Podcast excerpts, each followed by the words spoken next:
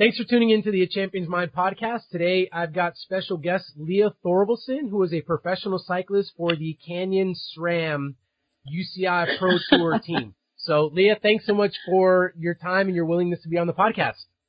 Thanks for having me. I'm excited. All right. She's laughing, by the way, because she just corrected me on my pronunciation. For those of you that use SRAM components, there is no H in between the S and the R. So just make sure you're saying it right.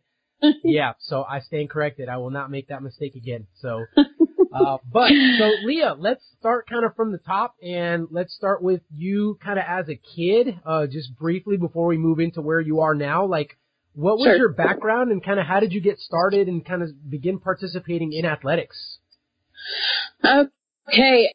I guess as far as, you know, my, my origin, my background prior to my short history in cycling was as a runner.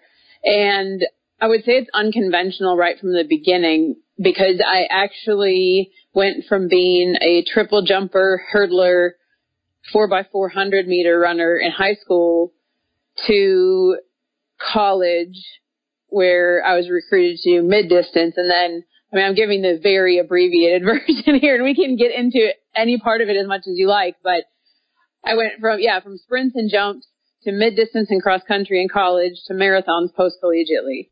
Okay. So it's yeah.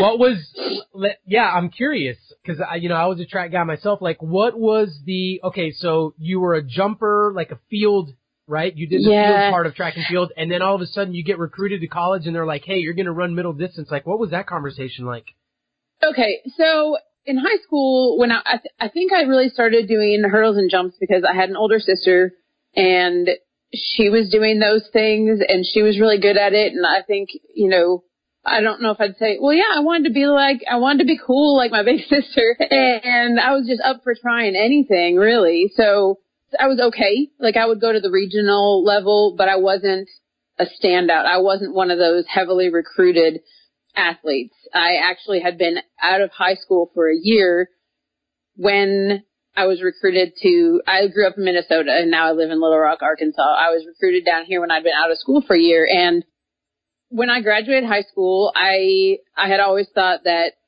dance team would be the thing I wanted to, to do in college, but I didn't, I was very lacking in direction. Like I knew how to be dedicated to something, but I didn't know what I wanted to be dedicated to. I didn't know what I wanted to study. I didn't know where I wanted to go to school. I was just sort of a little bit lost in that regard. And so I had ended up going to massage therapy school and then I, I promise I'll, I'll bring this back around. but then I decided like I graduated from that and I knew I really wasn't I didn't have special sports qualifications and I didn't want to work in a salon. So I thought, thought all my friends from high school are are in college now. I should really go get more of an education than just a massage therapist certification. So I was going to Minneapolis Community College and I was coaching the junior varsity dance team at my high school I had graduated from. And I was running just to stay in shape. I hadn't been competing anymore, but I was still up at my high school on a regular basis and I heard that they had lost their female distance coach. And, you know, being the, the mature 18 year old that I was, I went into, I ran into the men's coach one day and I said, you know, I heard that you don't have a coach and mind you, I didn't do like the longest distance I ever did in high school was I ran the 800 a couple times in a relay. But now I was running a few miles at a time and I said, I heard you don't have a distance coach. If you want someone sort of to be like adult supervision, um, I said, you know, I'd be happy to be out there. And he's just, he actually didn't make fun of me for that comment, but he just said, you don't need to be, you don't need to be coaching. You need to be competing. And I said, well, I go to community college and they did have some sports teams, but it was like volleyball and some, a couple, two other things I didn't play. And he said, you need to be racing. And he said, you know, I've got a coach down south who's trying to recruit some athletes and would you mind if I sent him your information? And I just kind of laughed because I had looked into going to a few schools to run and got a few offers, quote unquote, from or had some interest from some Division two schools, but at the time there was no scholarship, so it was like if you're not for Division two. So that would be just something I was doing on my own accord, and I just I had to just opted not to pursue it because I wasn't certain enough about anything.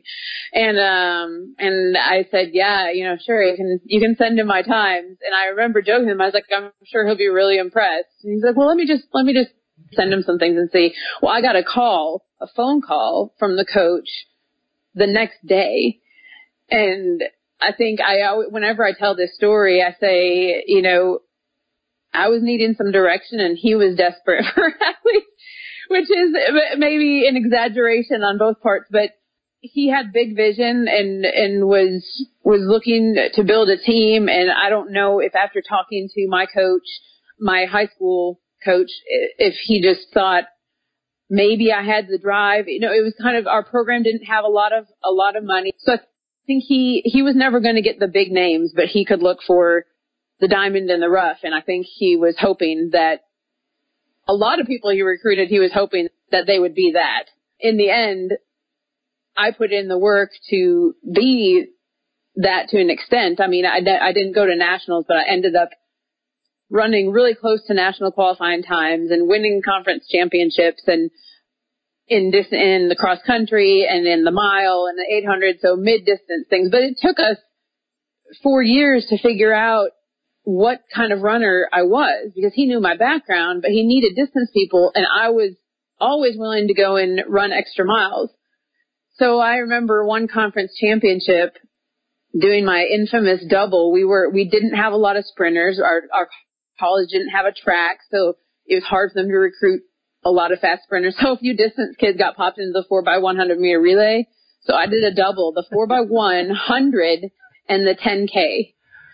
So the oh. longest and the shortest races on the track. So yeah, it was, like I said, the whole thing has been very unconventional. It was like, it took us probably till my last year to figure out the 1500 was probably my best event, you know, and, and then I was graduating. So yeah. Like the progression there going from pretty much very little as next to nothing as we can get experience with middle distance running right. to getting to the point where you said you won conference championships and mm-hmm. you were you were pretty quick on the track like and in cross country what did you gain from that in terms of a perspective that you were able to take with you and you still bring with you now in terms of like what is possible with maybe putting in the work and just having the focus yeah i know in my first years everything was new. You know, I'd never, I'd gone out and run on my own, but I'd never raced long distance and it was a lot of, of a learning process. And I think, you know, where you, I was very much just happy to finish. I remember being brought up to an indoor track meet and running the 3000 for the first time. And I'd never, like I said, you know, never raced anything over 800 meters. And I finished, I think second to last and my parents had come down and they just kind of had these looks on their faces like they didn't know what to say. I was so dang happy because I'd just been scared about the event as a whole. So it was kind of, you know, there was time definitely getting your mind wrapped around it. And I think I also went through a season of, I was a college kid. I living, you know, half the country away from, from my parents and not having the rules. And I, I did the drinking on the weekends bit and it wasn't really until I had I had a great coach and he was patient, you know, with me and always believed in me, but dating a guy from Arkansas State and they are known for breeding Olympic pole vaulters. And I started seeing the difference in the mindset of a really dedicated athlete. And I think that had a big bearing on me thinking, well, dang, you know, I've gotten pretty far just on Coach Elias's, like, you know, whatever he's chosen to put me into and, and, and following the training, but it's like, you know, I wasn't fully dedicated. And then I had a shift of what could I maybe do if I would take this a bit more seriously and there was one specific, there was a conference meet and, I was in the 3000, which I never mastered that. I don't know if I, I never mastered any of it, but I never even came close with the 3K. And my coach was always, I mean, he didn't blow smoke, but he was always an encourager and always, and I probably drove that man crazy because I needed positive reinforcement from somewhere, but it's like he believed in me before I believed in myself. And the one after I had this, I had this bad, like I, I didn't really run aggressively. I didn't place well. And I remember going up to him after my 3000 and he said, well, what do you think about your race? And I said, well, I think I sucked. And he just looked at me and this man who had just really always been nothing but encouraging and supportive looked at me and goes, well, I agree with you.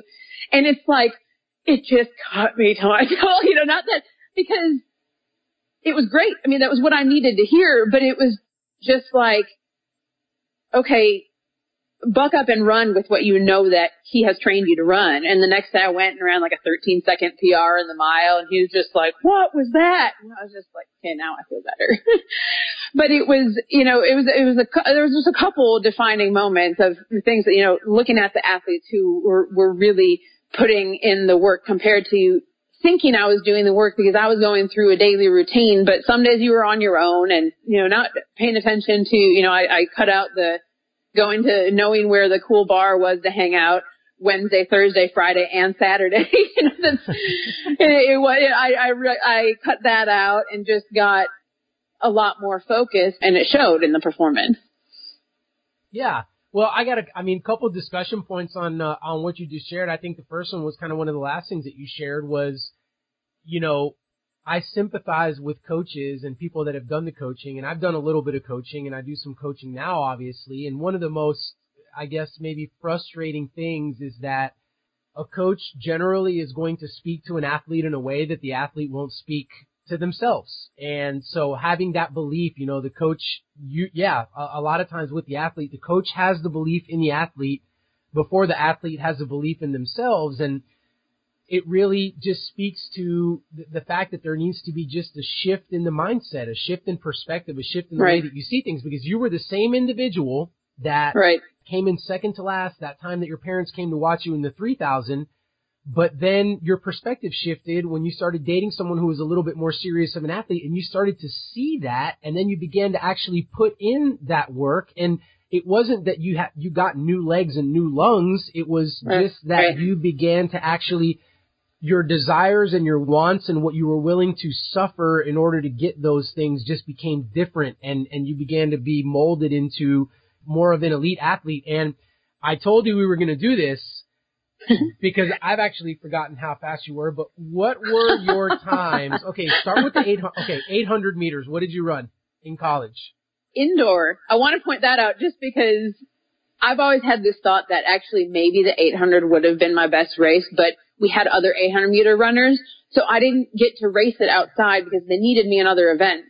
But there was a year now I am going on a tangent, but it's just, you know, talk about mindset. This is a race that I wish I, someone videoed it that day and I don't know what happened to the video. And I really don't like watching myself run because I don't have a Shalane Flanagan stride. It's, it's not, mine's not pretty, but I'd like to see it because there was a girl who had to be everybody's pick. She was from South Alabama and I should remember her name, but I don't to win the conference title and I just made up my mind. I knew the way she ran and that I was going to run hard from the get go. And every time she tried to come around me, I was going to surge and I was going to block her. And I beat her that day and I ran a 209 indoor at ASU's crappy track. but I never got to race it outdoor. But yeah, so long story short, 209 was my 800.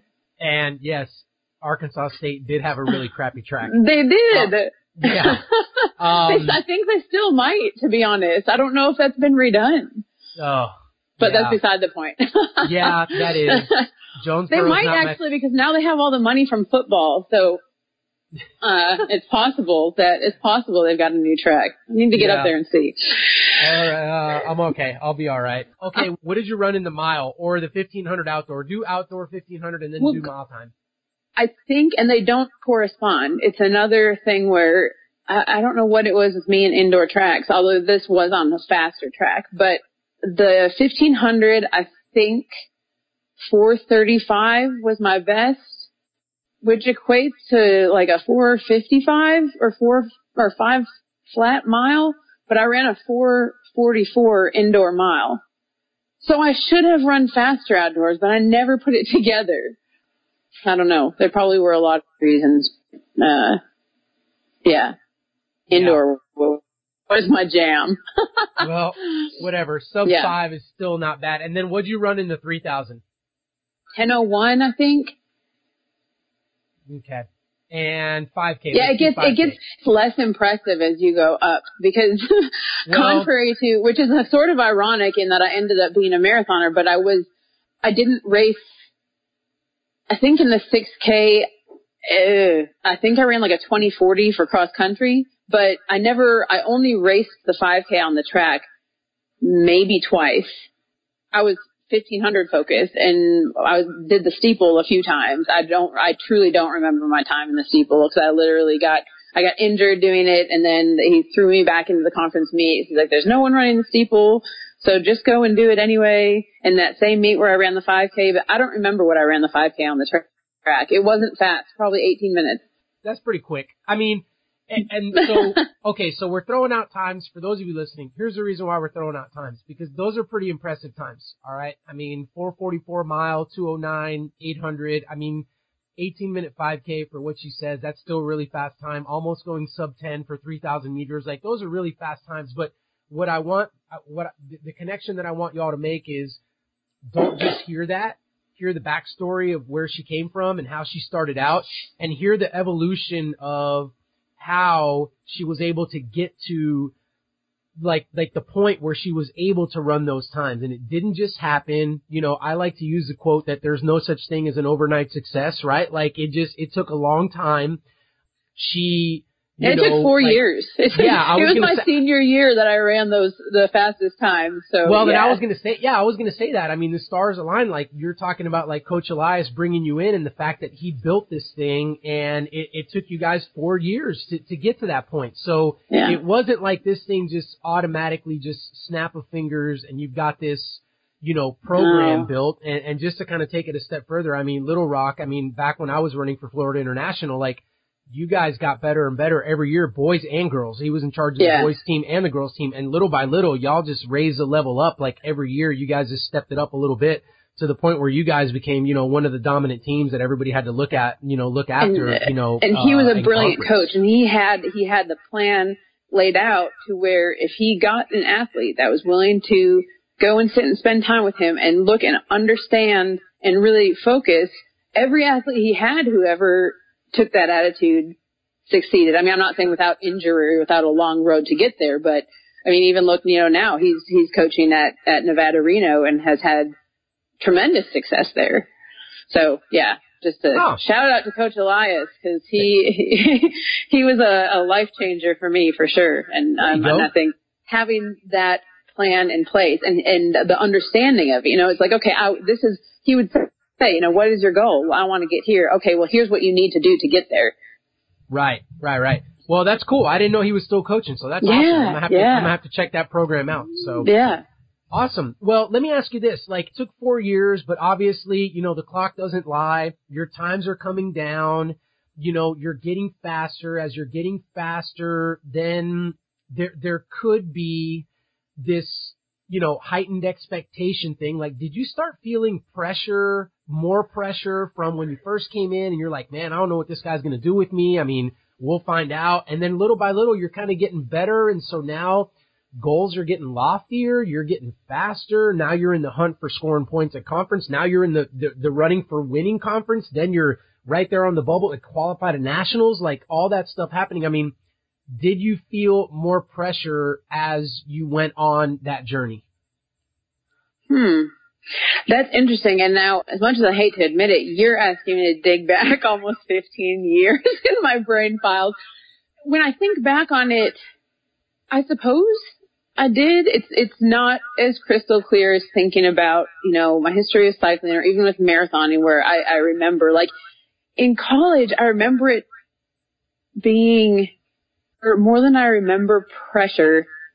I just remember it being exciting me. Of course, there was nerves, but I don't. I think I got to a point where uber confident, but well, I guess to an extent, you know, I was, I believed in my training and I believed in, I knew what I was capable of doing. So I don't, I don't remember pressure. I just remember, I remember a lot of nerves and I remember there being, you know, some, I guess it was pressure myself, like frustration of wanting to make the regional cross country meet and seeing other girls that I beat get there and not getting there. But I don't, I feel like I feel like part of you wants me to say I did, and there's been No. parts of my career that definitely, but but in college I don't remember that, and maybe I've just put it all away. Yeah. No, I don't hearing, want, like hearing like a hearing like a uh like if I go to a track meet and I hear them like lining up like on your mark, like it still makes my stomach turn.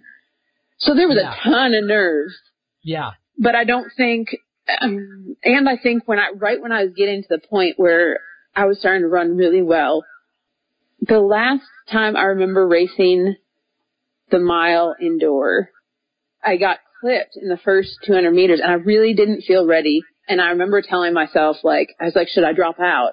And I was like, wow, what's wrong with your mind? Like, why are you being such a weenie? And I was on pace for like, because based on, I should have been ready to run fast, but I didn't feel it in my head that day. So when I got clipped, I was thinking, you're just letting yourself down mentally. Like, you've got to stay in the race. And I went from being on pace to, I think that day I finished dead last and I should have been up in the top five.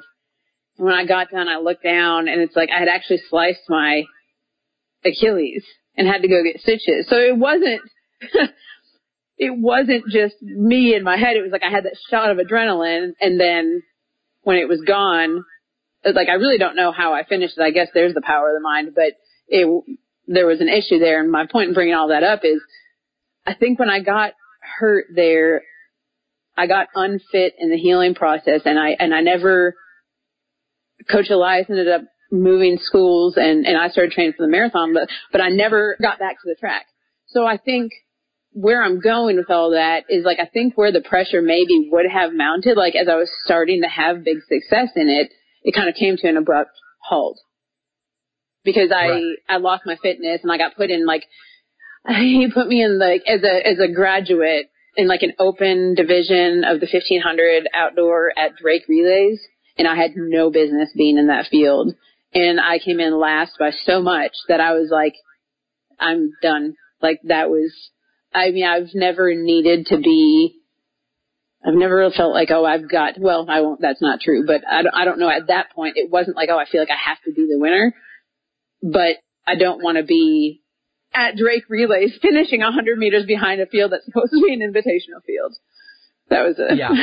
so, so yeah, sorry, that was, I told you I can get long-winded with my answers, but I think that maybe there would have been a point where I did start to feel mounting pressure, but I just remember it being exciting because it was always a journey of trying to figure out what the heck distance I was supposed to do. And then when, when we kind of figured it out, the personal success was exciting, even though I wasn't, you know, I mean, placing in the Sunbelt Conference or winning the Sunbelt Conference, I'm not saying it's not worth anything, but it wasn't exactly like winning the Big 12 or Big 10, you know.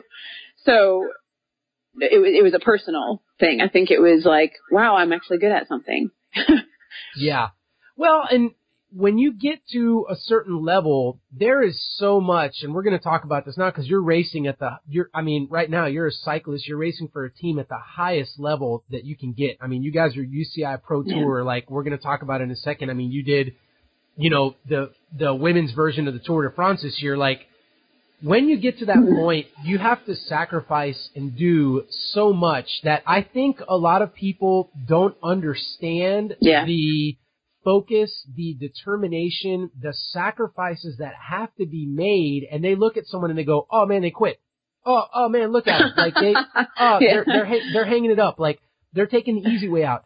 And they don't Yeah. understand that in order for you to perform at that level, you've got to say yes to so many things that are hard to say yes to. Yeah. You've got to say no to so many things that are hard to say no to that they don't get it that like you understand that saying yes to one of the no's is going to instantly make you five seconds slower in the mile. So therefore Right. forget it. Like I'm out. I, I, I'm, I'm either all in or I'm all out, you know, Right. and at the elite level, that's exactly what it is. It's, I am striving for 100% adherence to whatever program I need to be on to allow me to be successful. And if I can't, you know, give 100% to that particular program, then it's better for me not to do it at all because at that point, then I am not performing at my best and that really bothers me. And I right. think that's something that a lot of people don't understand about elite athletics and performance.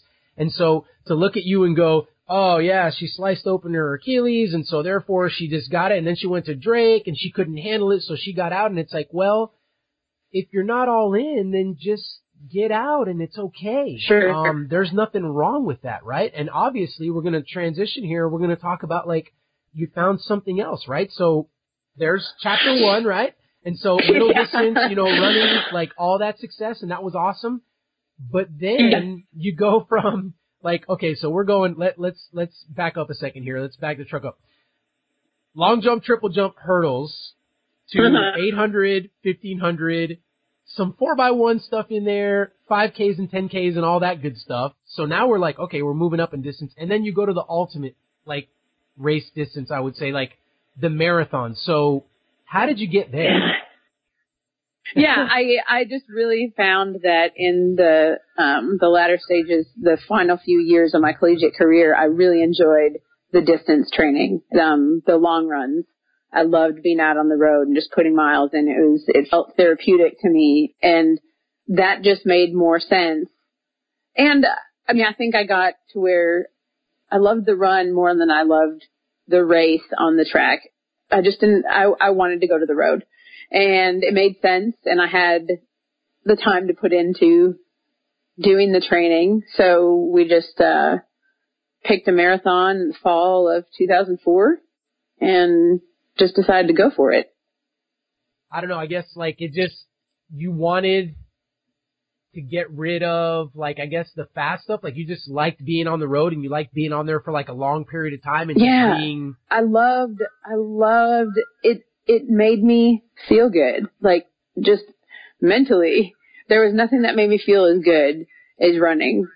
And I mean, I, I, I won't, I, I won't lie. I mean, I think like a lot of women, I've had body image issues throughout my life and running tend to quiet those voices down too. So um, I certainly won't say I wanted to run a marathon because, but I mean, it, part of it was running made me feel good physically and it made me feel better mentally. It was just mind clearing. So if I wanted, and I wasn't ready to be done racing, but I really was ready to be done with the track, I think.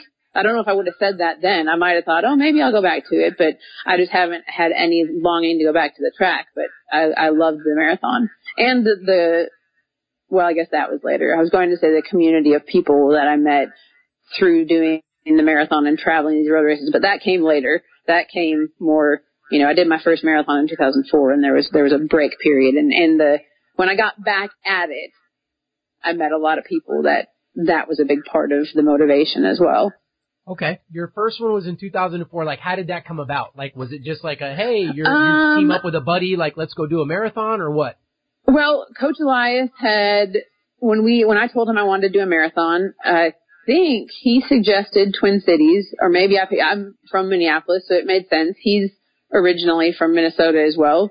And I did end up going with a, a teammate of mine came up with me, Matt Hill, actually came, and we, we started together. We didn't finish together. He, he finished, I think maybe almost 15 minutes faster than I did. But, you know, to put into perspective for, for someone listening who's, who's not a runner, and this is going to sound really boastful, and I don't mean it this way because what I ran was about what I think it made sense on paper for me to run given my background in training at the time. But some people train their entire marathon career to get a Boston qualifying time and some never, never do. And I ran a three, three oh three my first marathon, which is well under Boston qualifying time, just r- right out of the gate. And like I said, I don't mean that to be boastful. It's just saying as far as I was decently fast from the first one, but that made sense. I had four years of college training. I'd never really taken a break. You know, we went from indoor to outdoor, maybe took, some people took the summertime off before cross country, but I didn't like to. I've never really been a fan.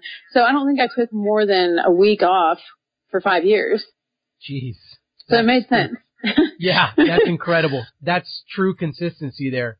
Okay, so you ran that one. You debuted at three hours and three minutes, which is crazy. But again, okay, like she said, I mean, I'm gonna say it again because I think it's important to get it out there. You know, she debuted at 303, but she's a 444 miler. She's a 209 right. half miler. She's an 18 minute 5K runner, right? So guys, right. it's it's not like again, it's not like she hopped off the couch and ran a 303. I mean, we're gonna get into this a little bit later, but again, the engine was already there. She's right. riding for Canyon SRAM right now, but the engine is already there. Like she's been building this car for years, right? Yeah. So she finds a bicycle and she can pedal a bicycle. Well, it, it's the same systems. It's very similar. So, right. but anyhow, okay, so 2004, you start off and then what? You're going pretty strong until about when? Well, when, I guess the other part of my point in mentioning Boston was that when I ran the first marathon, I didn't have plans beyond that marathon. I didn't know what would be next. I just wanted to see how it would go and go from there. But when I qualified for Boston, that year, my sister had also qualified for Boston. Her father-in-law had also qualified for Boston. So we all decided to go to Boston in 2005. And that's where I said, okay, I'm going to do my training a bit more seriously and I'm going to try to run, you know, 303 was, was decent, but I'm going to try to run fast at Boston. And I ended up, then I started, uh, the people, so Boston's in April, Little Rock Marathon is in March, and the Little Rock Marathon race directors started coming to me saying, well, you know, if you run our marathon, you, you'd probably be in the hunt for some prize money, which, you know, to a just out of college kid is always, well, that's music to anybody's ears as a aspiring professional athlete, but I started thinking, well, that's only, you know, I'm definitely going to Boston. My, our families are going. That's set in stone, but I could race Little Rock and try to make money and then I could just go and do Boston for fun. And which is what I did and I ended up coming in second at Little Rock. So I made some money and and then I had four weeks in between and and I used to keep a paper journal of all my training. I've I I, I do great to get I it's wonderful that there's things like Training Peaks now where you can record it all on your computer because my handwriting stinks and I I really don't know how I did it that long, but I I may still have it somewhere and it's it's a little bit sad to go and look at, you know, I went from like, I ran eight miles today. It was windy, but it was humid and, you know, and, and I didn't, uh, what, like, talk about how I felt and I would rate my things, you know, perceived effort, intensity, and how I felt. And in between Little Rock and Boston, you would notice the beginning of some, a change. I think I remember looking back at it one point in time and suddenly it was like the whole report for the day was a question mark or three miles or something. And I got a bit off track as far as, well, I was making some life choices that probably weren't the smartest, but I also, I think I had just burned out. I'd burned I wasn't approaching. I thought I might have just been that. I I probably just should have taken some time off, or maybe it was just that you know I'd been a dedicated athlete in high school and all through college, and I kind of never, other than my knowing where the bars were during the that one semester of college, I'd never really had a bad spell of making poor life choices, and I think I I, I took that. I made up for that time it all began between Little Rock Marathon and Boston Marathon. And honestly, when I went to Boston, I didn't have any business even showing up and trying, but I ended up running a personal best. And trust me, I certainly will say this is, I don't recommend this training plan to anybody, but I think what happened was I had trained so hard for so long. I laid it all out there at Little Rock and then I really took a proper taper. Well, not proper because I, I wouldn't suggest like my lifestyle at that point, but as far as going from running, at that point I was probably doing 75, 80 miles a week.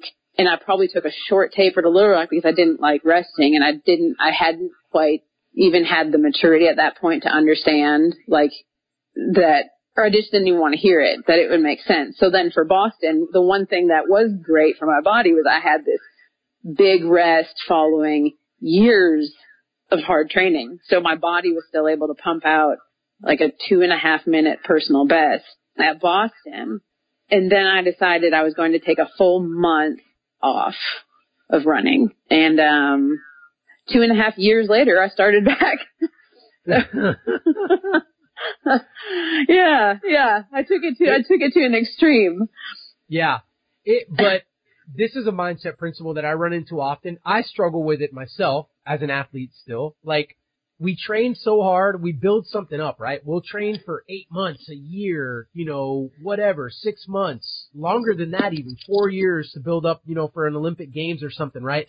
And then you hear athletes all the time like, oh my gosh, if I take a week off, Yeah. like it's gone, like it's gone, like it, it's, oh my gosh, I'm gonna lose it all, right? And we get so paranoid about the fact that the fitness and the skills that we take so much time to build up that they're going to be gone so quickly. And it's just absolutely not the case. I mean, it's one of the biggest lies that we tell ourselves. Yes. And so it's so hard to appreciate the value of rest and and my boyfriend's actually sitting here and I guarantee he's probably chuckling over there listening to me say this because he thinks I don't still don't rest enough but but um but I know I've gotten compared to where I was you know and actually I've gotten really good at it I I I've I had a coach that this past year I've switched coaches recently but you know it would be two three days on one day off so going from somebody who's like literally I mean yeah I was paranoid about taking any time off. And then so it's like to the to the point that when I decided to do it, it was like, you know, now I think I, I, it's it's a very different mindset of realizing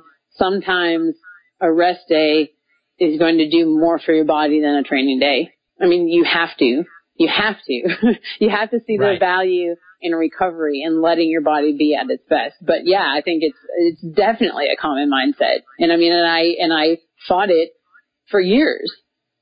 Yeah. And I, and you know, the, the way that I can explain this kind of metaphorically to somebody is you've got a puzzle, right? And it's got all these pieces. And so often when you're younger, you look at, uh, you know, this puzzle and how did you build, you know, how did you, how did you do a puzzle when you were younger? You would look for like, oh, the eye or the face or, oh, that color that sticks out and you would do the easy parts first. The hard parts of the puzzle were always like the corners and like the parts that like didn't really look very distinguishable. And that's how we would treat recovery days. Like I know when I was younger, you know, that's how I would treat a recovery day. I'd be like, oh, that puzzle piece is like one of the corners. Like you don't really need that one to make the puzzle look good. Right. And as I get older, I realize that actually the recovery, the rest is actually one of the really important pieces to this puzzle. And I mean, if we really, really want to get down to nuts and bolts, like if you don't have all the pieces, like the puzzle is incomplete. Right. So who cares anyways, right? I don't care whether you want to argue with me that it's an important piece or not an important piece.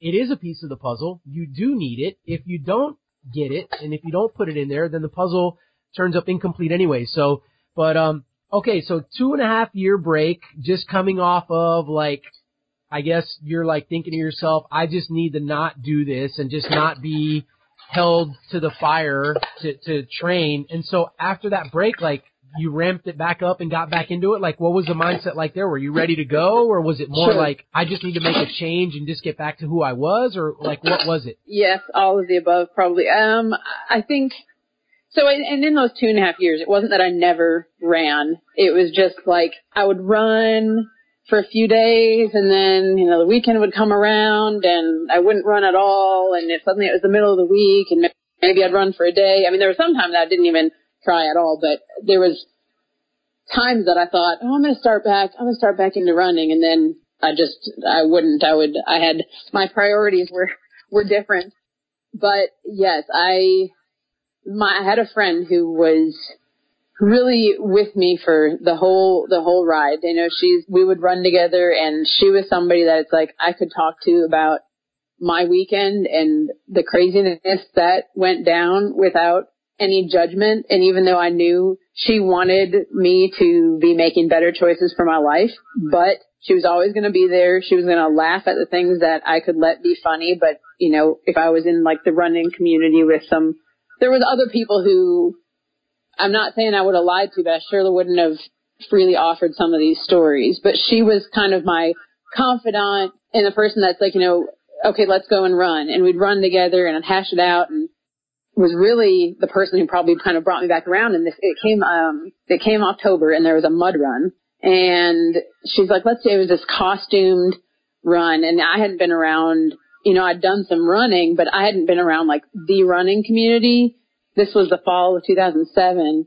I hadn't been around the running community since 2005 and me and my friend Angie and my uh, friend Suna put on these, we made ourselves super animal costumes and went and did this mud run. And I mean, literally it's like the point at the end of it, they had mud marshals. It's like the last hundred meters, they forced you to crawl under these, these ropes and like just get yourself completely filthy.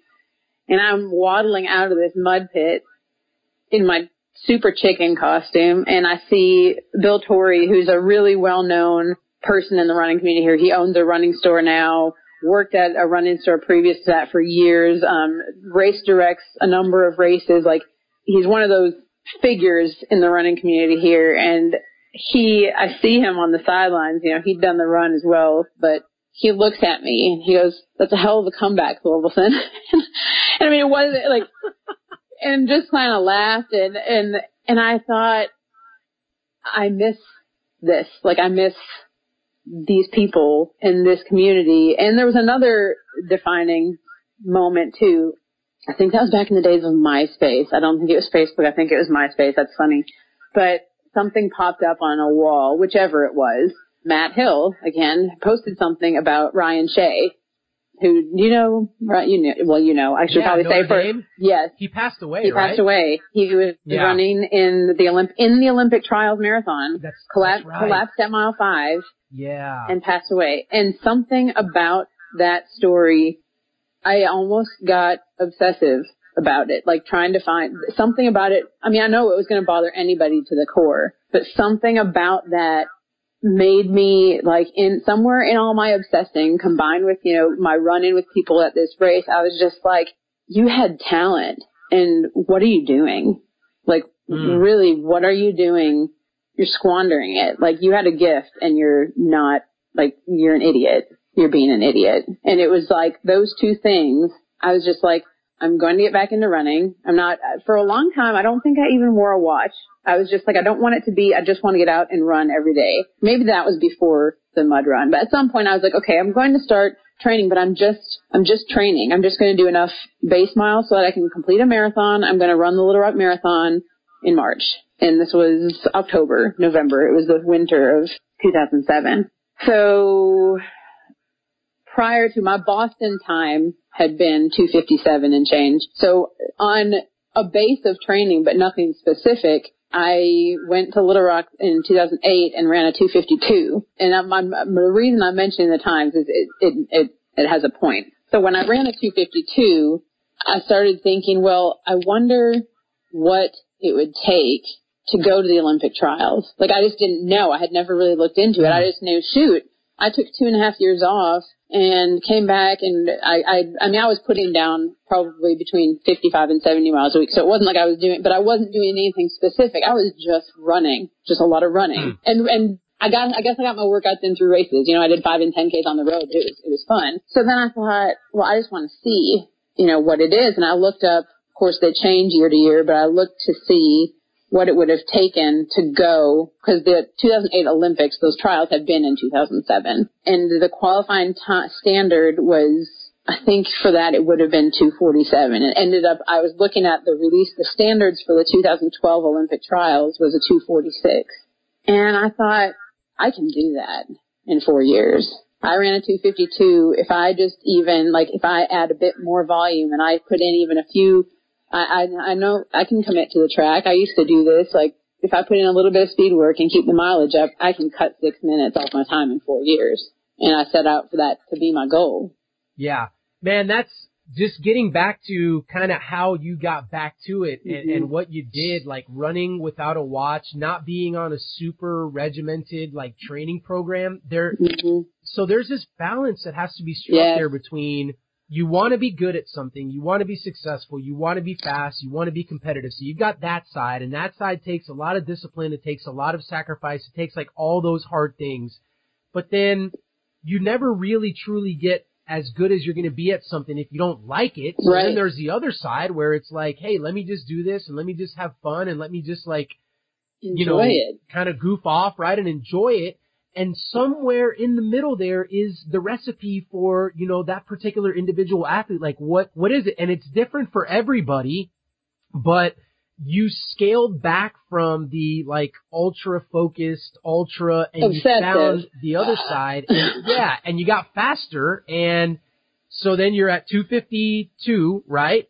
And then you're looking Yeah, at and I did 246 and then, yeah, so then what happens from there? Well, I just have to interject really quick too. It's just funny that, you know, you talk about the enjoyment and that to kind of drill home, and I'm sure someone who's listening will be able to relate to this. Like when I was in college and in the summertime in Arkansas, you know, it's like you've got to get up and get your running in in the morning or in the evening. And I've always been, I like to start my day that way. I don't like giving the day the chance to have something you know, you don't know if you're gonna, you don't have to worry about what you're gonna eat all day and if it'll be okay for your evening run. And, you know, you don't have to worry about, oh, what if a storm blows in?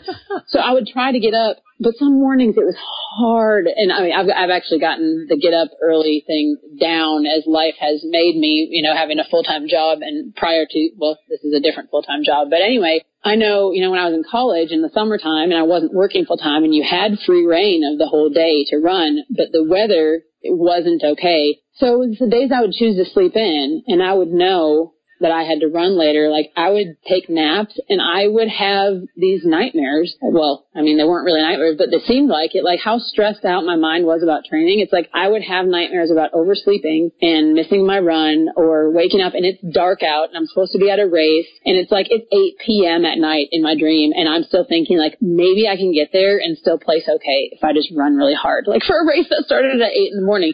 Like it was so obsessive that I know, you know, when I was getting back into it initially, like you said, there's definitely a balance, but I had to go through a period of, I don't want to make myself, I don't want to burn out again. So if I wake up one morning and I just really don't feel like running, like really don't, and you have to have discipline. You can't just be like, well, I didn't feel like it five days in a row, but it's just like, if I really felt like it was a chore in the beginning to begin that discipline, to get back in a routine, I was like, I'm not running today and I'm not going to sit all day and obsess about when I'm going to get in tonight or where I'm going to like, oh no, 10 miles missing. Where else can I plug them in this week so I get my 100 miles? Like, I'm not doing it. Of course, later you get more disciplined, but I was like, until I can make sure that I enjoy this, if I wake up and I feel like no, because I'm not going through the nightmare stuff again, like I'm not doing that. So, but I did after I ran that, yeah, so 252, and I think I've got four years to get down. So I got, I got a bit more I started adding a little bit of mileage. I would be lying if I said I remembered exactly at that stage how much speed work I added. I think I started going to the Tuesday night track sessions with the local group, but I don't know if I was super regular about it. I just, I became more, I went back to, like I said, bumped up mileage and a little bit of speed work. And half the speed work I did was picking a local race on a weekend because that was more fun for me at the time that was like a way to get in an extra workout without feeling like it was even an extra workout. It was a, it was a race, and I got to be around people. And, and I went to Chicago that October 2008, and I was thinking that if I broke 250, that would be a sign of good progression. You know, six months, whatever. I was like, okay, if I if I get if I can run a 249 anything, I'll be happy. Remembering my goal is 246 by 2011 and I ran a 244 in Chicago. And then it, then it all got real. And then when you talk about was there a bit of pressure, even though there was, I mean, mostly there was excitement and just like disbelief because I ran a seven minute personal best in a marathon at those times is, it doesn't happen that often. That's huge. It yeah. was, I, I really couldn't believe it. But then it was like, okay, this isn't just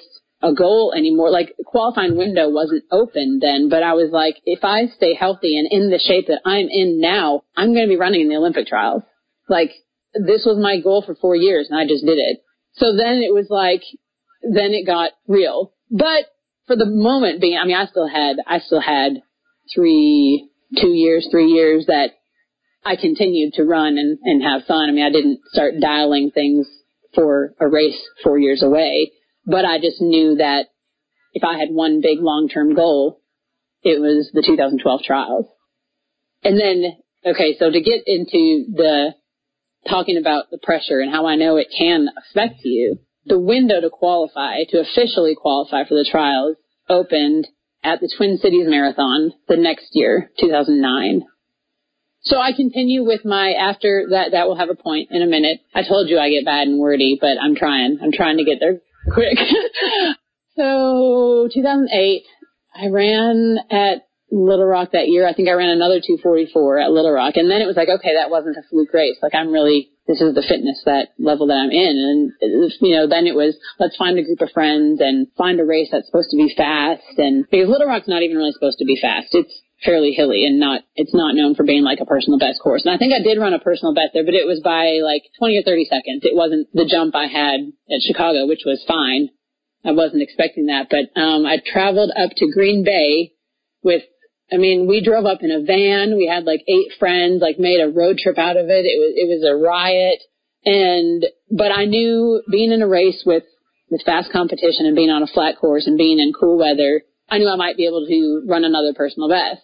And I had another seven minute breakthrough, which I totally didn't expect either. Whoa. yeah. So I went there and I mean, I, I really, I hadn't been, I was racing. I wasn't looking down at the clock. So I didn't have a clue that I was running that fast. And when I came around like the final little stretch and saw the time on the clock, I actually, I'd been in the lead for 20 miles and Janet Bawcom, who went on to be an Olympian, was in that race. She'd won it the year before. And I was just on my own and I felt so good. I was just like, you know, I, and there was a, she caught up to me about mile 21 and we went past a water station and I grabbed my bottle that we had, they had tables for elite bottles and we both were in that field and she knocked hers down and didn't get it. And I remember we both were running for marathon guide. I mean, we didn't train together or know each other real well, but it's like, you know, I was like, oh, she's, she's a teammate, even though she's a competitor. And I remember she dropped her bottle and she kept running and I was still holding mine. And I said, do you want some of mine? And she's like, oh, thank you. And she took it. And that was the last time I was ever ahead of her. but she, uh, but she, she had run a 237 before. And, and as she started to pull away from me, I thought, I can chase her. And I knew I was at my limit. Like I knew I had four miles left and they were going to be long. And I thought I can go after the victory, but if I pick up my pace any, I might explode.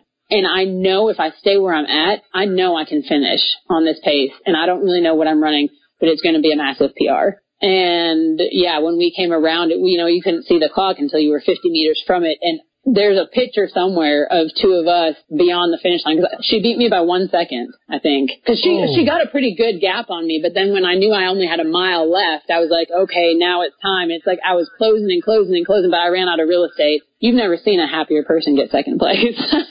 I just couldn't believe it. And then, you know, the eighth, the, the funded, so 246 gets you, you're able to register and run at Olympic trials. 239 is a funded position. So I ran a 237.56 in Green Bay. The window wasn't open yet. Window opens to qualify for the trials at Twin Cities that year. And I chose to go there. I'm like, how great is this going to be? My family's from, the, like, my family's all coming out to watch. And again, we had a huge group of friends travel up there to do it, some to do it. And so, well, yeah, I guess everyone who traveled was also running, but, you know, to support me.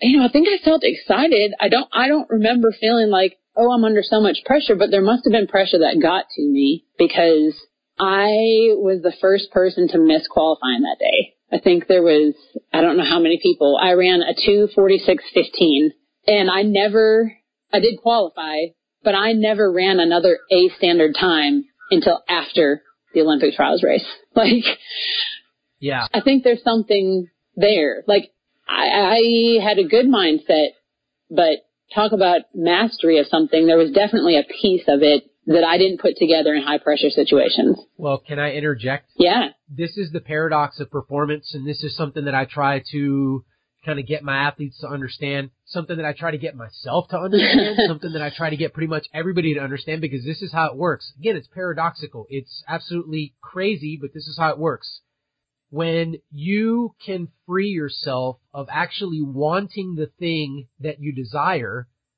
that's yeah. usually when you get it. Yeah. Right? So it's like, you did the seven minute PR, you get to 244, you go, oh, you know what? Let, you know, let's look up the, the standard times. But again, you're thinking, ah, you know, I mean, we'll look them up, but it's still kind of a game and it's still kind of lighthearted and everything. And then, boom, you run the 237 and you're like, oh man, like this is real now. Like yeah. you even said it yourself. Like, this is a very real, this is a very tangible thing. And all of a sudden, well, and that something and that, that you noticed. You know, it's like the 244 was was great and was fast, but it's like a 237. I think when I ran it at the moment, because you hadn't had your Boston, you had had Boston. I don't know. It was like the second fastest time by an American that year at the time. certainly not by an American, but I had, and the only reason I know that is because it's like, it was the kind of time that some random person who follows statistics emailed me and was like, do you realize that blah, blah, blah, and you're like, oh, wow. Yeah. Well, and then, but then you went and you ran the 237 where you got second and you weren't even looking at your watch. Yeah. You know, you were just running and you had no idea what you were doing. In other words, you were free Yeah. in that marathon. You were totally free to just run. You know yourself, right? We know our bodies. You're like, hey, I'm pro, I think I'm moving pretty quick. You Yeah. know, I mean, we know, you know, stride length and all that kind of stuff. You know, you're thinking, hey, I'm on a good day today. Like, this is going to be a good one, right? Yeah. But you had, you, you didn't really didn't know exactly how good it was going to be. And it's like, you got it, right? And then you're like, oh, boom, like the scales come off the eyes. Like you now know what you're capable of. And now it's like, oh, you know, uh, Yeah, Phil, now Phil what? Gaimon, like, you know, Phil Gaimon, like recently retired and I was listening to one of his podcasts and he says, you know what the hardest thing about success is? It's when somebody asks you to do it again. Like, Yeah. right? It's like the first time you kind of get away with it. Everybody's like, "Oh, hey, wow, that was great. Okay, uh, hey, can you do that again for us?" And now it's like, "Oh, yeah." Now there's this expectation, there's this pressure, and you know, it, it can sometimes knock us down a little bit. But so, but you do end up eventually qualifying for the trials in 2012, yes. right? Yes. So, where did you get that time?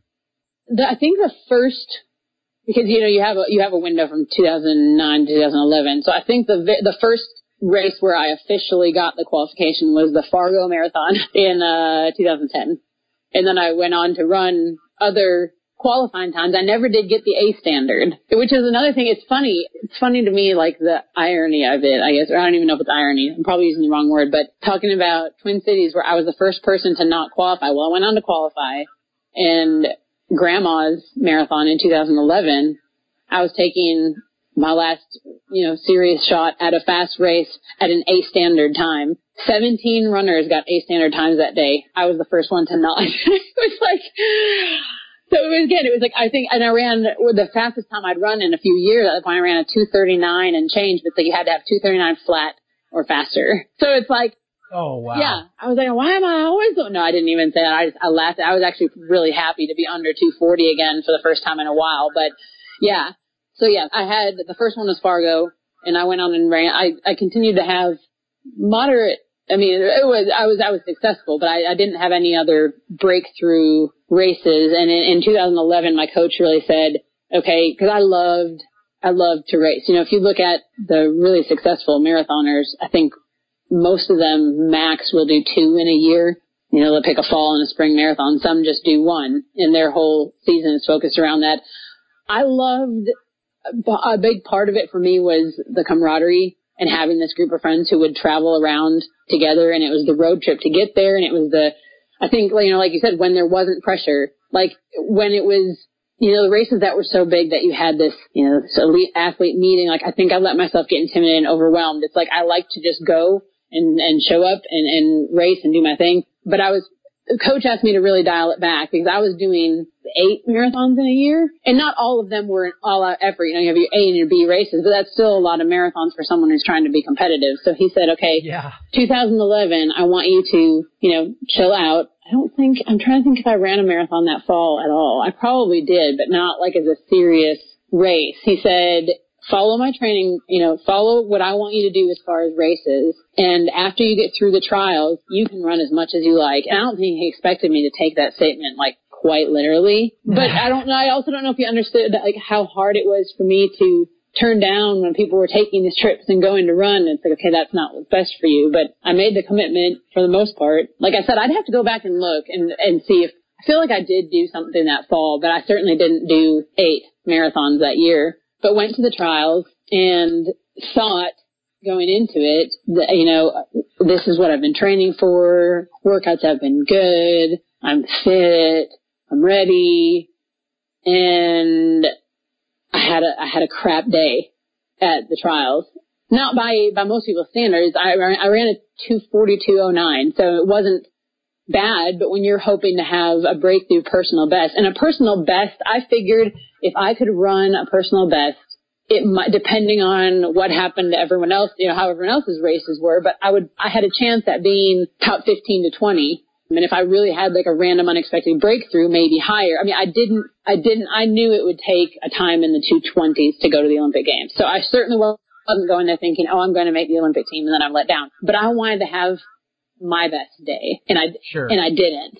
And something like I was devastated. Like I remember I was staying with a couple of my friends, um, Kim and Carl Carter, like a couple, like I was staying in their room with them in Houston where the trials were. They'd come down to, to watch and to race and, and I came in one night and I mean, because they told me later, you know, like, yeah, we heard you and we didn't know what to say. It's like I went into the bathroom and I was just sobbing and I was like, I couldn't even really, well, part of it, I think I'd probably, well, not even probably, I'd definitely been drinking too in celebration, but it's like, like all these emotions of you've poured everything into this race.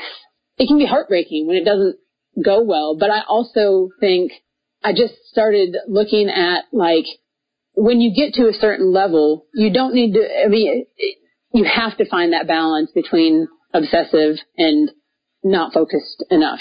You know, you have to find that perfect balance. And I think I thought I had found it, but then in hindsight, I was like, well, what went wrong? And I was like, I, you know, I didn't perfectly dial my nutrition like say an elite athlete would. I mean, I certainly it's like nobody would look at me and be like, yeah, man, you were hefty, but I went on to, you know, get more strict about my sleeping after the trials because I was just so frustrated. Like, what did I do wrong? And it was like, well, you didn't, you know, you didn't make sure you got great sleep. I've, I've struggled sleeping for a long time. You know, you, you just were a bit distracted. Not that when I came, when I was out on the road and I was doing my track and I was doing my running, I was focused, but in my day to day life, I let myself get a bit emotionally distracted and, and I just didn't, you know, the only reason I even bring up the nutrition, and I certainly say this with a whole lot of sensitivity to people shouldn't be obsessive, but you need to be focused and dialed on that. And I thought that I was, but when I really did dial it down, I probably dropped five pounds and five pounds at that level.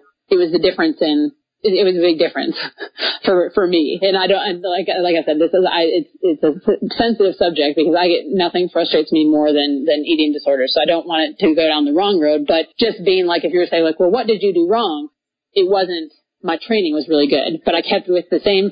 I got really fueled to take it to another level with you know I was in bed at nine o'clock every night leading up to, I decided that Little Rock Marathon, I was going to have revenge on my subpar performance at the trials. And, and I did for the first time in three years.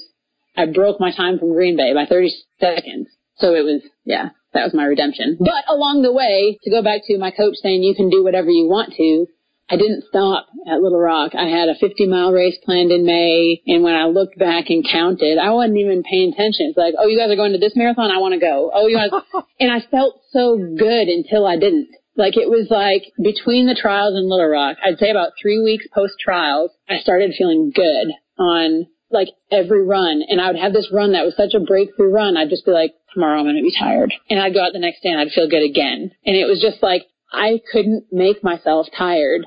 But I, and so it's like, so I wanted to get out and race and oh, I'll do this marathon as a training race and I'd still, you know, run a 247 and, and so it's like, it became the good feeling became addictive. And when I started to get tired, because of course I was going to, I was doing way too much. And, and maybe, you know, arguably to the counterpoint of what I said earlier, I probably took the diet maybe too extreme. I don't know because I ended up having to stop any and all of it when I started having problems. I started feeling tired on training and I was like, well, there's crappy weeks. If I just run through this, you know, because of course the answer wasn't rest. The answer was if I keep pounding away doing these doubles and, and doing my sleep and doing, I'm, I'm going to come back around. And I didn't. I mean, I was still fast, but I started getting a little bit slower and a little bit slower and ran that 50 miler and then tried to go out like two weeks later and run a marathon and go out a week later to Boulder and run Boulder World of 10K and shockingly started having some problems. yeah. And that's where that began a f- series of injuries. And I really am going to need to make long story short at some point because you're going to, I'm going to be talking for three hours here, but. Well, let me, let me, I kind of, I kind of want to back up. Yeah. I want to talk about something because I think it's kind of interesting, like your story and the fact that, so you qualified for the 2012 trials, but you got the qualifier in 2010, Mhm. but we go back even two years before that and you, and that was your fastest marathon ever. So, Yeah. you know, from start line in 2012 in arguably probably the biggest marathon you had ever done to that point. Right. Like, we would have to go back three years and change to get to your fastest time. So, Yeah. like from a mindset perspective, I mean, it seems like you're kind of coming in limping. You're kind of like going, man, I mean, do I have this still? Like what, you know, what's Sure. going on? I haven't run a fast time in a long time. Like I got my standard, but man, I was a standard good a couple years before that. Like what's the deal, right? Like what's going on? Sure. Of course you want to, I realized when I had that second breakthrough, like 237, I I realized that at that point it was fine tuning and I think at one point I felt like I really should be able to run a 235 right now. Just according like, you know, because you get into used to crunching the numbers. Like I felt like I should be able to run, run that. But also, you know, when I say I, I didn't run a personal best, but I ran several marathons that were 240 to 245 or 240, between 240 and 250. So it wasn't just like, oh, you've just fallen off. But I think the races that I was choosing to try to focus on to run fast, I wasn't balancing that. What did you call it earlier? The paradox. So I was doing, I was put, putting up times that I wasn't going after a fast time. And then on the races that I was going after a fast time, I wasn't hitting it. But I don't think I ever really felt like, oh wow, I'm not fit. It was just like I was always, I was kind of, I was wanting and I was hunting, but I, I still had, what kept me going was, well, number one, I just enjoyed it so much. All of it. Like, I, I want, I, I wanted to spend time with the friends. I wanted to go do the traveling. I mean, of course it felt great when I had a win, but I think it was just, I did feel like I could see the progression and I had some personal bests in other distances over that time. So it wasn't like everything's declining. So I don't think I ever felt like, oh, I'm falling apart. I just felt like, dang it, why can't I put it together in the marathon on the right day? Yeah. Okay. All right. So after, you know, the trials, you go do, you know, Little Rock, you set another personal best, but then you talk about the fact that like your coach said, all right, you can do whatever you want. You were like, okay, cool. You're not even keeping track. You're just racing a ton. You go to Boulder, Boulder 10K, right? Oh, was so and then you start kind of feeling, you, st- you said you started having problems, right? Yeah. So, I mean, what, like injuries, Yeah. just not feeling right? Well, I probably, so, body start breaking down? So between, and I'm not, I'm not going to go, but just, just to put the numbers of races, I'm not, there's not, I'm not trying to back this up too much, but yeah, I did the trials and then I did a few marathons as training races or runs leading up to Little Rock in March. And then I did a few more because they were around the state or for whatever reason, or this one had money. Oh, I can make some money. And I had going back to Green Bay had always been a plan and I had that targeted as place to run a personal best, but oh, I decided I wanted to run this 50 mile race and that was early May. Then I go to, and, and in there in like April, May, I was starting to feel real fatigued, but at that point it wasn't injury. I just felt fatigued. Went to Green Bay Marathon. They ended up actually canceling the race because of heat. But when I got, anyways, I, I won't go on that tangent, but that was a funny race. But went out to Bolder Boulder, had a terrible race. I don't know if it was because I was already working with an injury or if it was because of the altitude or, I mean, gosh, it could just be all like the eight marathons I'd done that year, but I was frustrated with, it had been a, it had been a trip that I was like doing double duty because Matt Hill keeps getting brought up in this story, but my college roommate, former teammate, and I know you know Matt or probably remember Matt, he was getting married. So I was like, well, I can go out for Matt's wedding and run Bolder Boulder because God forbid I just go out for Matt's wedding and, you know, enjoy myself. And I got so frustrated with my run that I think it was like the evening of Bolder Boulder, I decided I should go out and run for like an hour because my bad race had to be because I wasn't fit, which was ignorant. I mean, I was so grasping at straws to feel good like I had been before. And some, I remember feeling my hamstring really tighten up or something just didn't feel right. Like I, I remember stopping a couple of times kind of working it out, but it didn't feel great.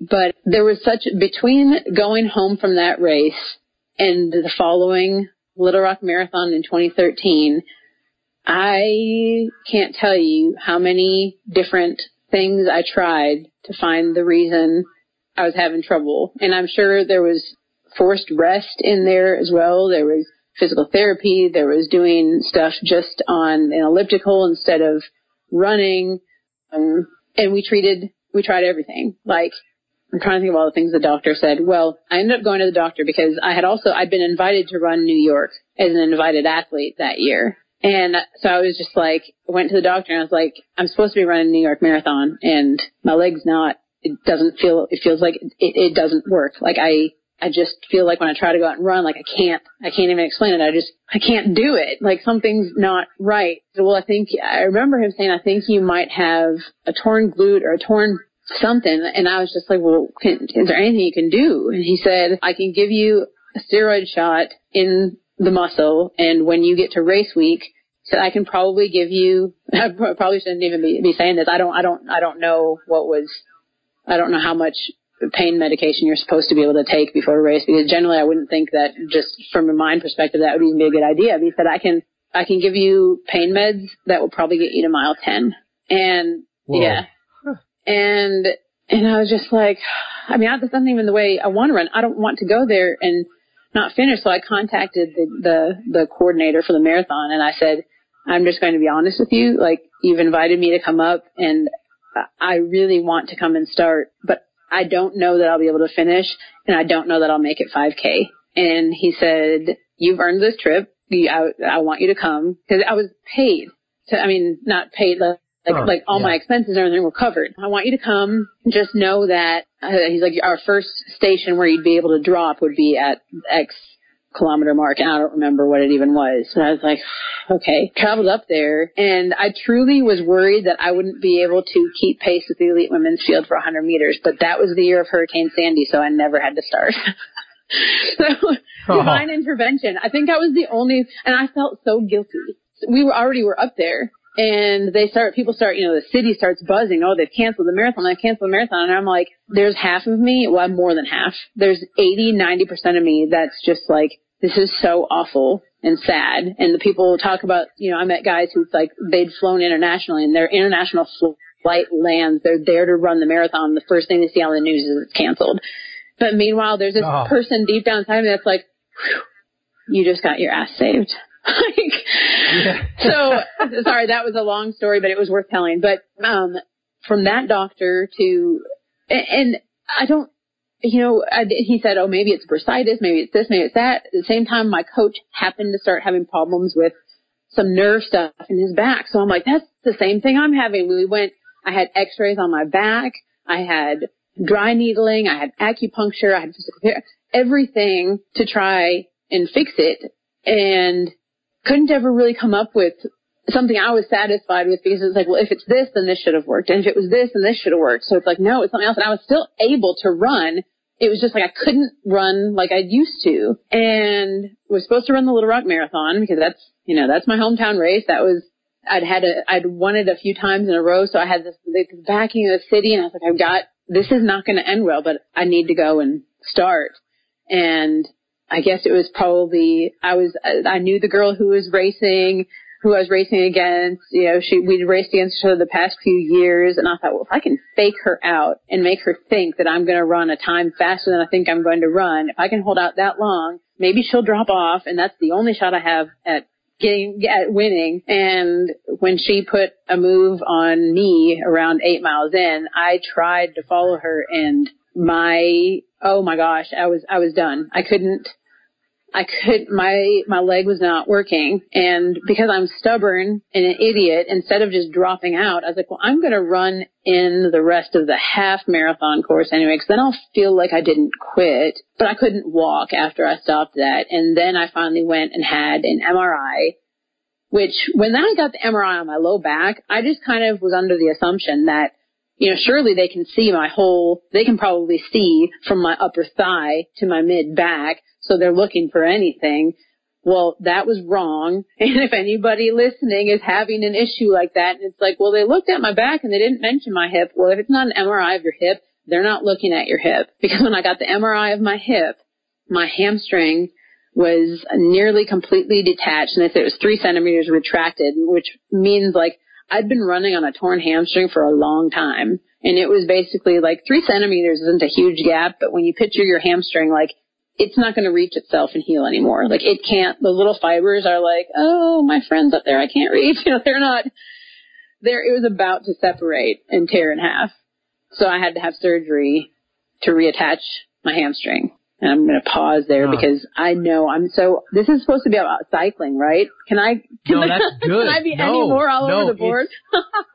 it is not supposed to be about cycling or anything really in specific. I mean, this is cool because this is part of your Yeah. story and, you know, as I've said, we are going to get into the cycling part now and you're racing for the, you know, one of the, one of the teams at the highest level of the sport. So just again, like if you're listening, there's some really cool highs and there's some really lows, you know, low points and there's just everything in the middle. Like this is, it's not sexy. Like this is, this is the story, right? It is not and like, sexy. you know, you may have had maybe a little bit more hardship than the guy next door that's also a professional cyclist at this point, or maybe you have less, right? Like maybe that guy's dealing with, has dealt with more than you or that girl, but like the point of, you know, all of this interviews is everybody's got a story and like we're not sitting around here telling jokes and laughing the whole time. Like it's hard on any level for anybody to do anything and be successful at it. It doesn't matter pro cyclist, amateur cyclist, you know, amateur, you know, bowler, like it doesn't matter like all of it, anything to be good and stretch yourself to your utmost perform to your to your limit.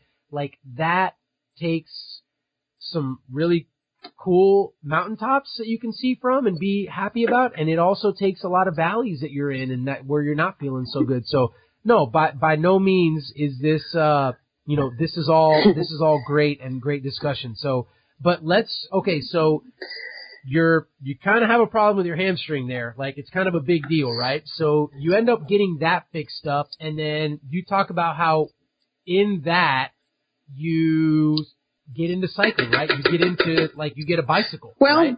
no, but for the sake of that, I know I have drawn this out. I know you want, do want all the story, but I'll give a, I'll give the, the condensed version of, that was, um, I had a surgery to reattach my hamstring in March of 2013. And that hamstring actually has healed up fantastic. All good to go there, but that was the first of what would end up being four surgeries in the next three years. The hamstring stayed good.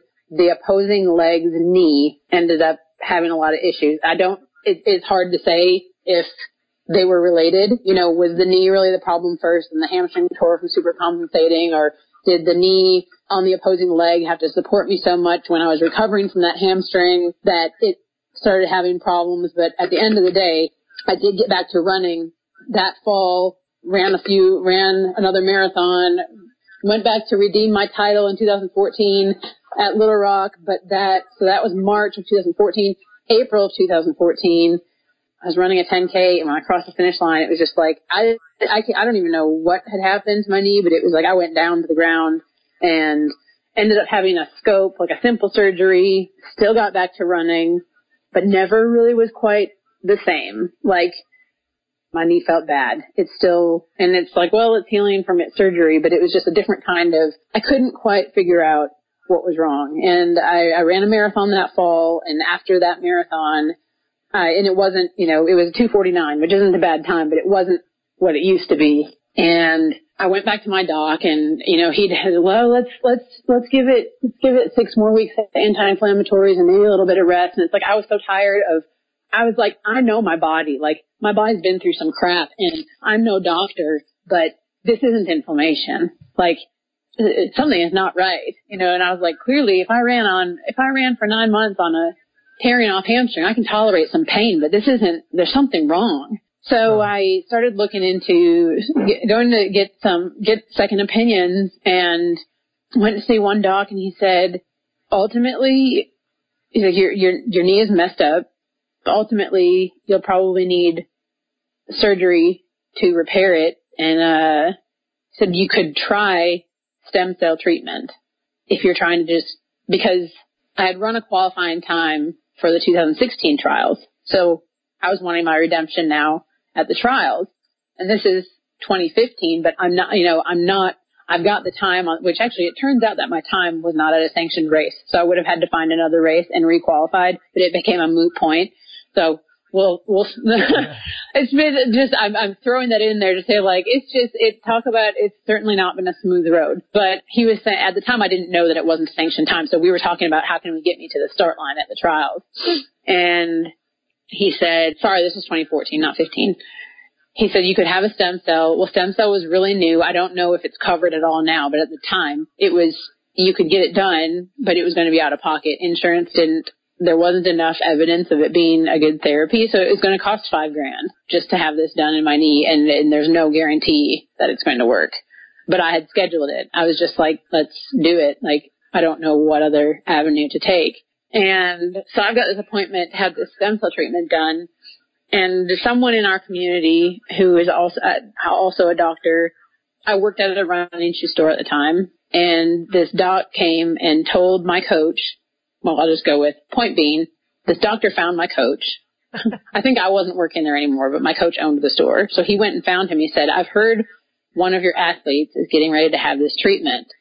So, you know, as, as, as a doctor, I can't, I can't give prescribing things, especially he's like I haven't seen her as a patient, but I just, I'm concerned because based on what I think is probably like going on with her knee, I think she's going to be wasting money.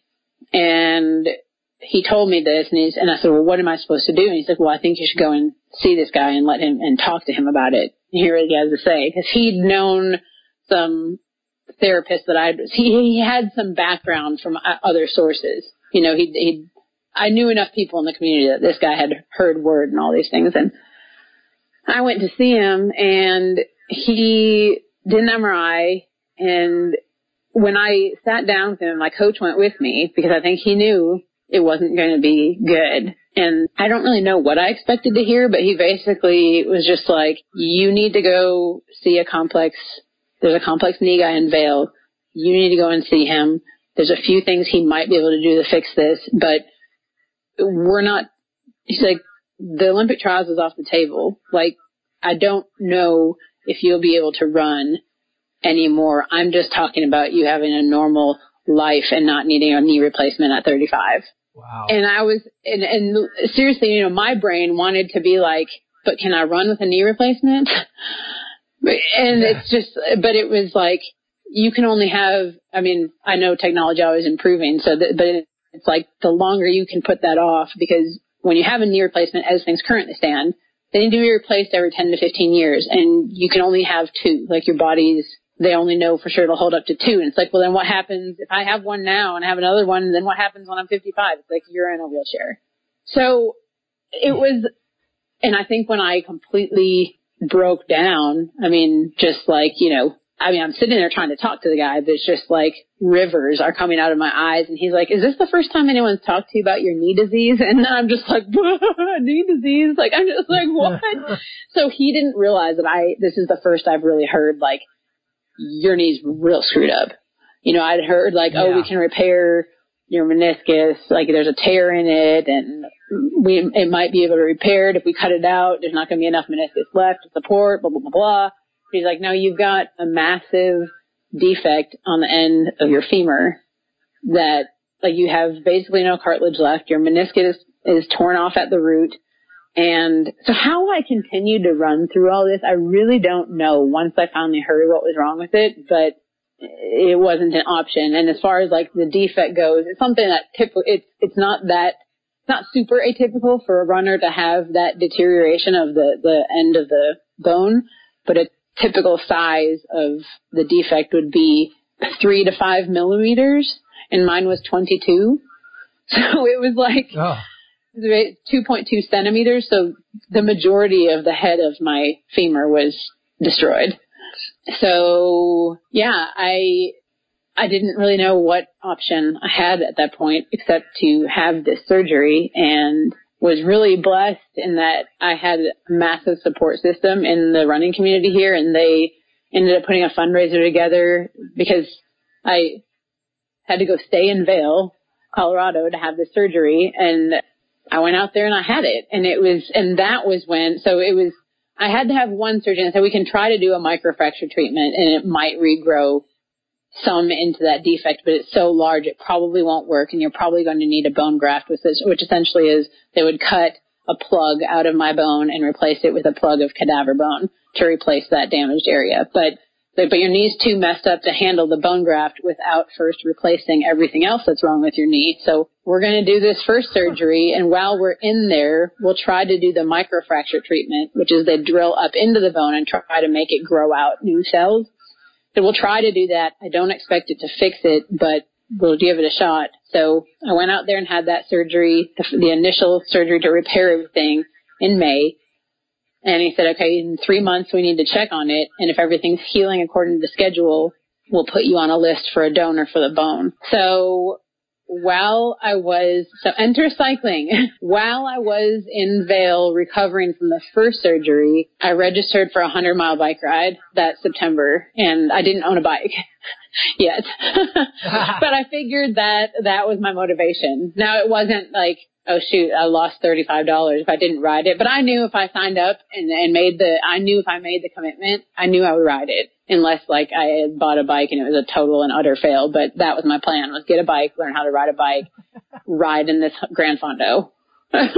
so I was on crutches for I think six weeks or eight weeks and my first ride I went and bought a bike and it was my bike buying process was I walked into the store and one of my friends was one of the owners and he said, I can make you a great deal on this bike right here. And I said, I will take that bike right there. I didn't even look at anything. I didn't research anything. So like my bike knowledge is, is still not on par with a pro cyclist, but I've learned a lot in the past two years. But that was my first bike. My first bike ride was July 2nd of 2015 and I just started riding and enjoying it. I was, I wasn't, I, racing was not on my mind. It was meeting new people and going out and having a good time and having, because I knew I had to find an alternative form of exercise. And, you know, the first two things that come to mind are cycling and swimming. And I don't like really working out indoors if I can help it. Well, which is funny. I say that and then I talk about everything that's happened with Zwift, but I don't know. I don't, I've never liked swimming. Maybe it's because I'm a runner and I associate it with being injured. I don't know. I just have never, I was like, it's going to be cycling. So just rode and was having fun and knew that this was something to keep me fit until my next surgery. And I did complete that hundred mile ride and then ended up going November, I don't know, early November. I don't remember the date exactly on that one, but going back for the bone graft.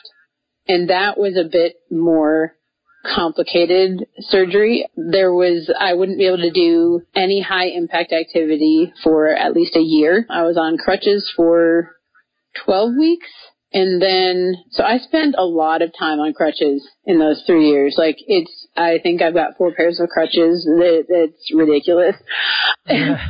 and when I was, so, so I cycled from July to November and then I was on crutches from November until the next year. I think I got off them late January. And at that point I was told I could get on a bike, but not outdoors because the risk of falling it wasn't worth it what I could do to, to undo the progress with the recovery of that bone. So they said just indoor only, which, I mean, I, I understood. At this point, I was pretty, I was getting to be professional at rolling with the punches with regard to what you were and were not allowed to do because it was like any, mm. when you do, when you've been through that many surgeries, it's just like, oh, I can walk with my own feet right now. This is amazing. You start to learn to have a new yeah. appreciation, but but I, I had, I had never liked the treadmill. I thought riding on an indoor bike sounds like a treadmill on a bike.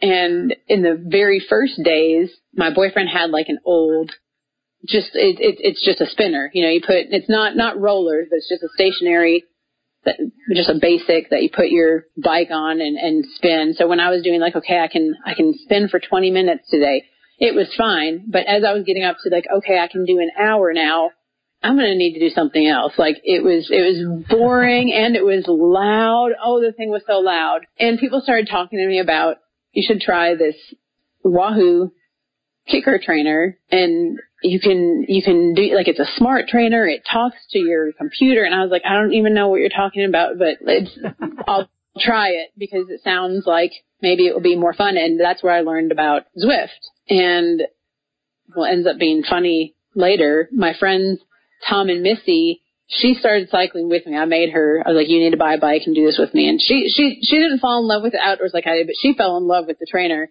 And she said, "Hey, Tom saw this article about this uh because she knew I was using Zwift, and she said that Zwift is doing like a competition where the winner gets a pro contract, and you should totally do it because you would win." And I I read the article about it immediately, but I the comment you know, was water off a duck's back because in the years of competitive running, you get to, people have warped opinions of, you know, it's like I win the Little Rock Marathon, therefore they think that I can win Boston and win New York and win, you know, so it's like I didn't, it was sweet, but I didn't take to heart like, could I really win? Like it was so far from what I thought was reality that I was reading it to see what it was about, mm.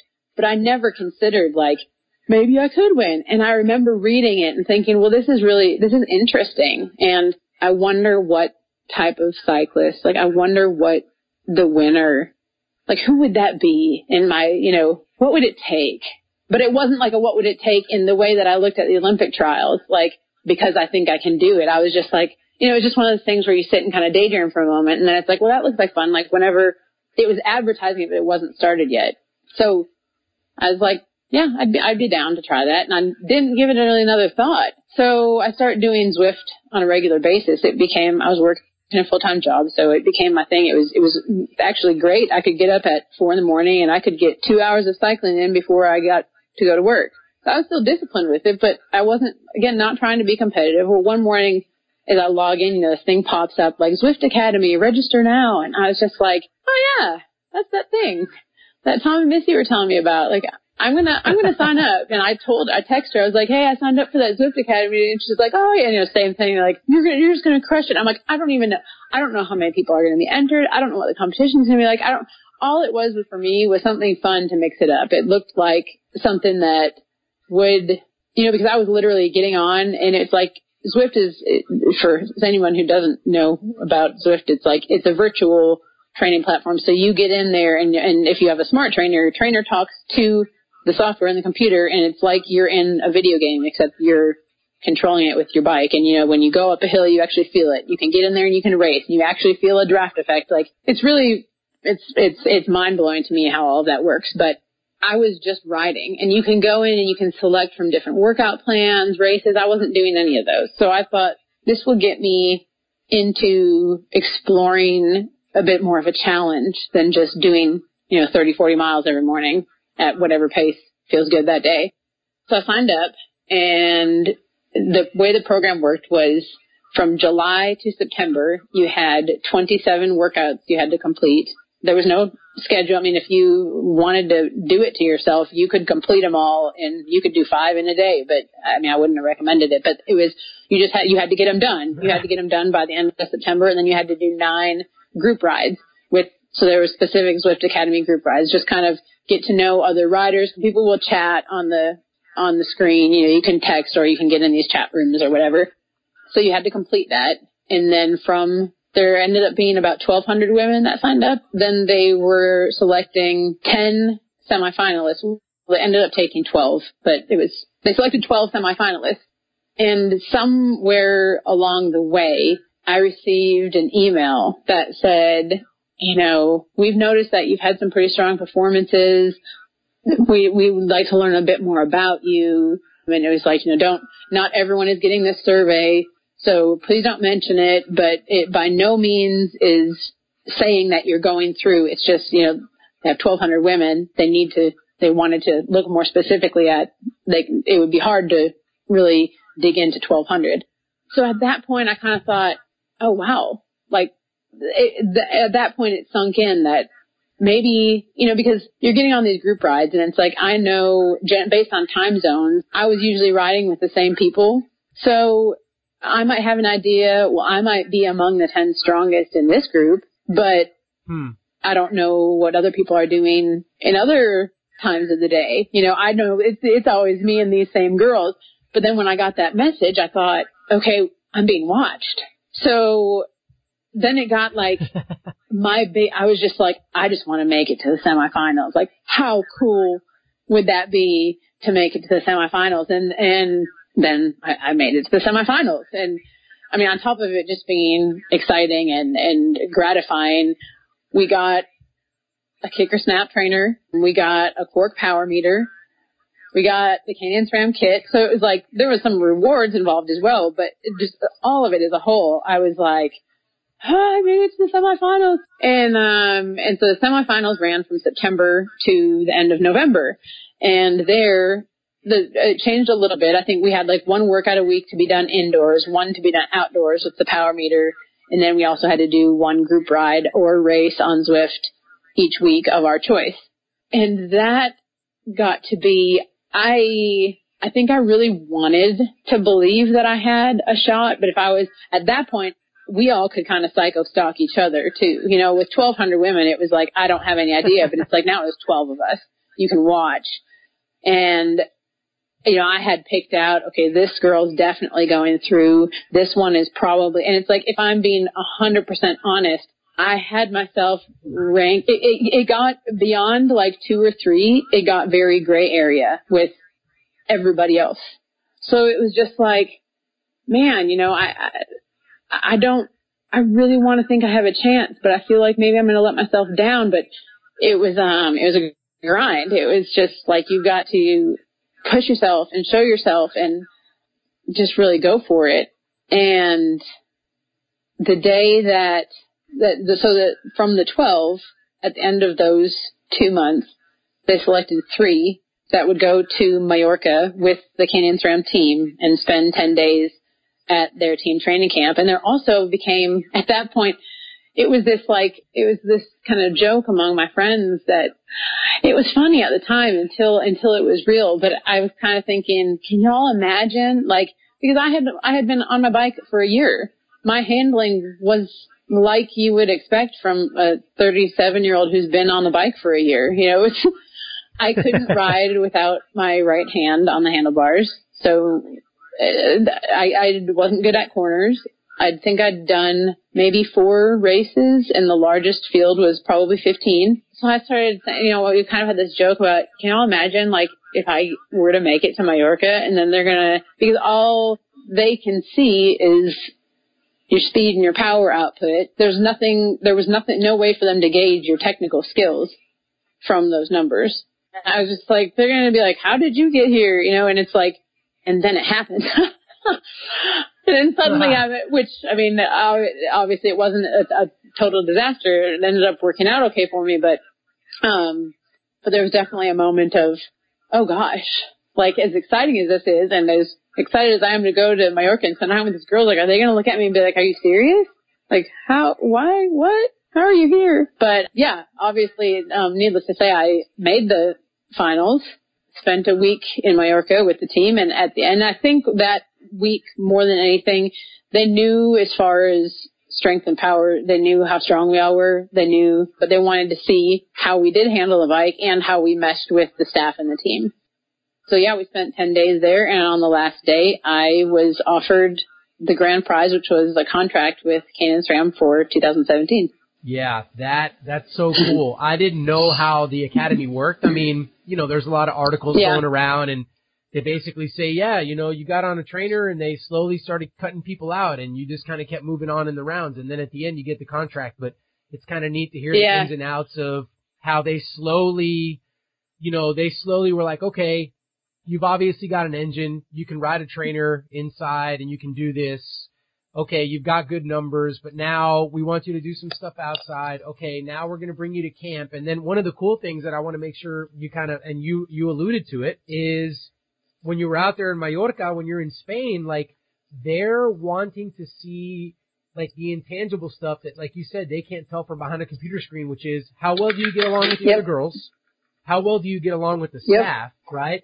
like how you know how much of a team player are you, and probably to a certain extent, like how are you handling the pressure? yeah. This, right, like you know, like what's your story? Oh, my story is I've been riding a bicycle for a year. Okay, uh, are you scared or are you excited? Like, are you willing to take this challenge on? Do you have a good attitude? Can you, quite frankly, like, can you accept the fact that you're going to be racing at the highest level and you're, you're, not ready. There's no way you're ready. Stuff you don't know. Yeah, yeah. So, you know, I, I like that was the last kind of thing and then you get the NADA, which is super awesome. And I remember, I mean, just because I know you and I, you know, I knew you from back in college and stuff, I was like, holy cow, this is unbelievable. This is so cool. I was like, oh my gosh, this is great. So then you're in, I'm in. right? And so now you're in. Talk to us about, I know that they started you off doing some kermesses, which for those people that are listening, you know, kermesses are kind of like American style racing here, criteriums in the United States, but it's, it's a higher level than American criteriums, American style criteriums, so it's still a step up. I mean, you're racing in the mecca of cycling in Belgium for the most part, but they start you off doing those instead of just throwing you into like full tilt, like UCI pro tour, like events, but how how did that kind of start off, and how did you kind of get your feet wet? There? Well, so and actually that's that's close, but not a hundred percent correct. It was a little, so the first, I did a few kermesses in January, but they were actually in Australia. Actually, it was one kermesse and two crits, and the crits were on like a like a a track, like a race car track. So it was it was not real technical. It was round in circles and racing with the men because at that point I didn't I don't think I had this was January. You know, I made the team in December. They wanted to give me some, ex- the team was down there doing Tour Down Under and they wanted to give me some experience in a bigger crowd, whatever, without throwing me right into UCI. But basically I rode three races with the men. And then when I went over to Europe, uh, my first race was just right into a UCI. It was, uh, Omloop, uh, Van, I, I can't, I don't speak Dutch, Van at Hagland. Hagland, Hagland. That that was my, yeah, had new, new, it wasn't Nieuwsblad, it was Hagland, which is a couple weeks later. Oh, But okay. yeah, my first experience in, I mean, it was just like straight into, I don't know, 180 women, Belgian streets and roads. and I have never been so nervous, I don't think, for anything in my life. And it was just kind of one of those things where it's like, you, you know, you, you have to just go and do it. I think it would be less horrifying for somebody who has any sort of background in race, like has more experience cycling. But even if somebody's been, you know, in smaller races in the U.S. to go over there and and be in that big a crowd and they race so close and on the narrow roads and cobblestones and you have to just you know there's not there's nothing any of my teammates or any any of the staff there's nothing anybody could say that would have made me more prepared. They could tell me what it was going to be like, but as far as getting comfortable in the peloton, the only way to do it is just to be in it. And I didn't do a great job of being in it that first. Well, actually, I'm still working on being super comfortable in the peloton, but that first day, I spent a lot of time chasing off the back before eventually DNFing. but I finished my second race. So, but yeah, it was, uh, I, I can't even put into words what it was like to go from a Cat 4 race in Arkansas to the UCI Pro Peloton. it was as insane as it sounds. Yeah, I mean, just me knowing what I know about cycling, like that is just, I mean, that's just crazy that it would happen like that. But again, I mean, just to, so you were put in that position. Uh, well, you Right. put yourself in that position. Right. You signed up, and then you get it, but you stuck it out. And so one of the things, you know, I read an article the other day, and one of the things that you talk about is the fact that you got kind of motivated at the fact that you were seeing DNF, DNF, DNF, DNF, oh, finish one, and then DNF, DNF, finish one. And then if you look at your results, if anybody pulls up your results for this past season, like you did, you started off with a lot of DNFs, and then at the end of the year, you're pretty much finishing Yeah. everything. Yeah. You know, uh, so you did get better and you did learn and you did adopt this whole like, I need to take this all in and apply and learn, really learn on the fly. Yeah. And in the span of just a year, one season, you were actually able to make a huge amount of progress. Yeah. So I thought that was really neat. Yeah, I definitely, I mean, I saw huge progress. It is, you know, again, to go back to your question about the pressure, and I said, you know, I've definitely felt it more in the latter parts of my career than back in college. I think as, as the season went on, I did improve, but I felt mounting pressure and most of it, you know, self-applied, but it's just when you are putting on the jersey of one of the top world tour teams, I think for the first half of the season, particularly, it's like everybody did understand that I came from no background and there'd be a learning curve. But then as the time goes by, and you know your entire team is the front of the peloton, you're on the back. You know if the team has a great day, you it, it's it's so awesome to see, and you're just like, man, I want to be part of that. And you're part of the team, but you know that you contributed nothing that day to their success. So it's like it's it's a delicate, it, it's a it's a tough balance because it's like I'm seeing progress individually, but it's not an individual sport, and I'm not racing for me. So kind of, I had to be, I had to feed myself enough positives to keep myself in a good mental space, but I think, you know, looking ahead into the next year, I need to, I gave myself a lot of grace. Not to say I'd just be like, oh well, no big deal. Like I always tried, but there's certain things like you talk about the mental aspect of it, the mindset training of it that, I mean, I'm, I'm still working on from everything from just, I mean, I've been reading and trying to read some self-help things, not particularly about cycling, but just to try to get the, the mindset you need to get in there for me. I guess you've been doing it for 10, maybe it's, maybe it gets to be where you're more focused on, am I fit enough? And really no, I mean, there's so much strategy in cycling and be able to put it perfectly into play, you have to be confident. You have to. And if you're not, I won't, I, can, I won't say, oh, it's not fun because the whole experience has been fun for me, but it would be a lot more fun if when I was celebrating my, with my team, you know, I had a few experiences in the season where on the days I was able to create something to help my team, the way better feeling than, well, I had a great result today, even though you guys never saw me. I finished better than I finished because, you know, I mean, it's not, it's about you are improving you, but it's, but the that day isn't about me. So definitely, I think I'm going to have a lot more pressure from the team and from myself, or I'm going to hold myself accountable to a higher standard in a second year. It's just like, okay, you proved that you are improving and you prove that you're willing to put in the work and you're willing to stick it out. But I feel like it's time to stop t- kind of telling myself at the end of the day, well, you did your best. I'm not sure. It's, it's hard. It's a hard thing for me to put into words. I don't want it to sound like, oh, I'll always be proud and happy with personal progress, but I also think that there comes a time when you have to switch the mindset from like, well, just do, you know, last year was a learning year. I think going forward it has to be, it has to be more. Yeah, let's talk about that. So you got, got renewed. renewed. so they brought you, they, they brought you on one year contract, right? They liked what they saw. So again, just to kind of go back, I mean, in terms of results, there's nothing there that says, oh man, you know, she's yeah. a hitter. Like we want her right. back. Like she's going to deliver, you know, the goods this next year. But here's what they did see. They did see somebody who took the bull by the horns.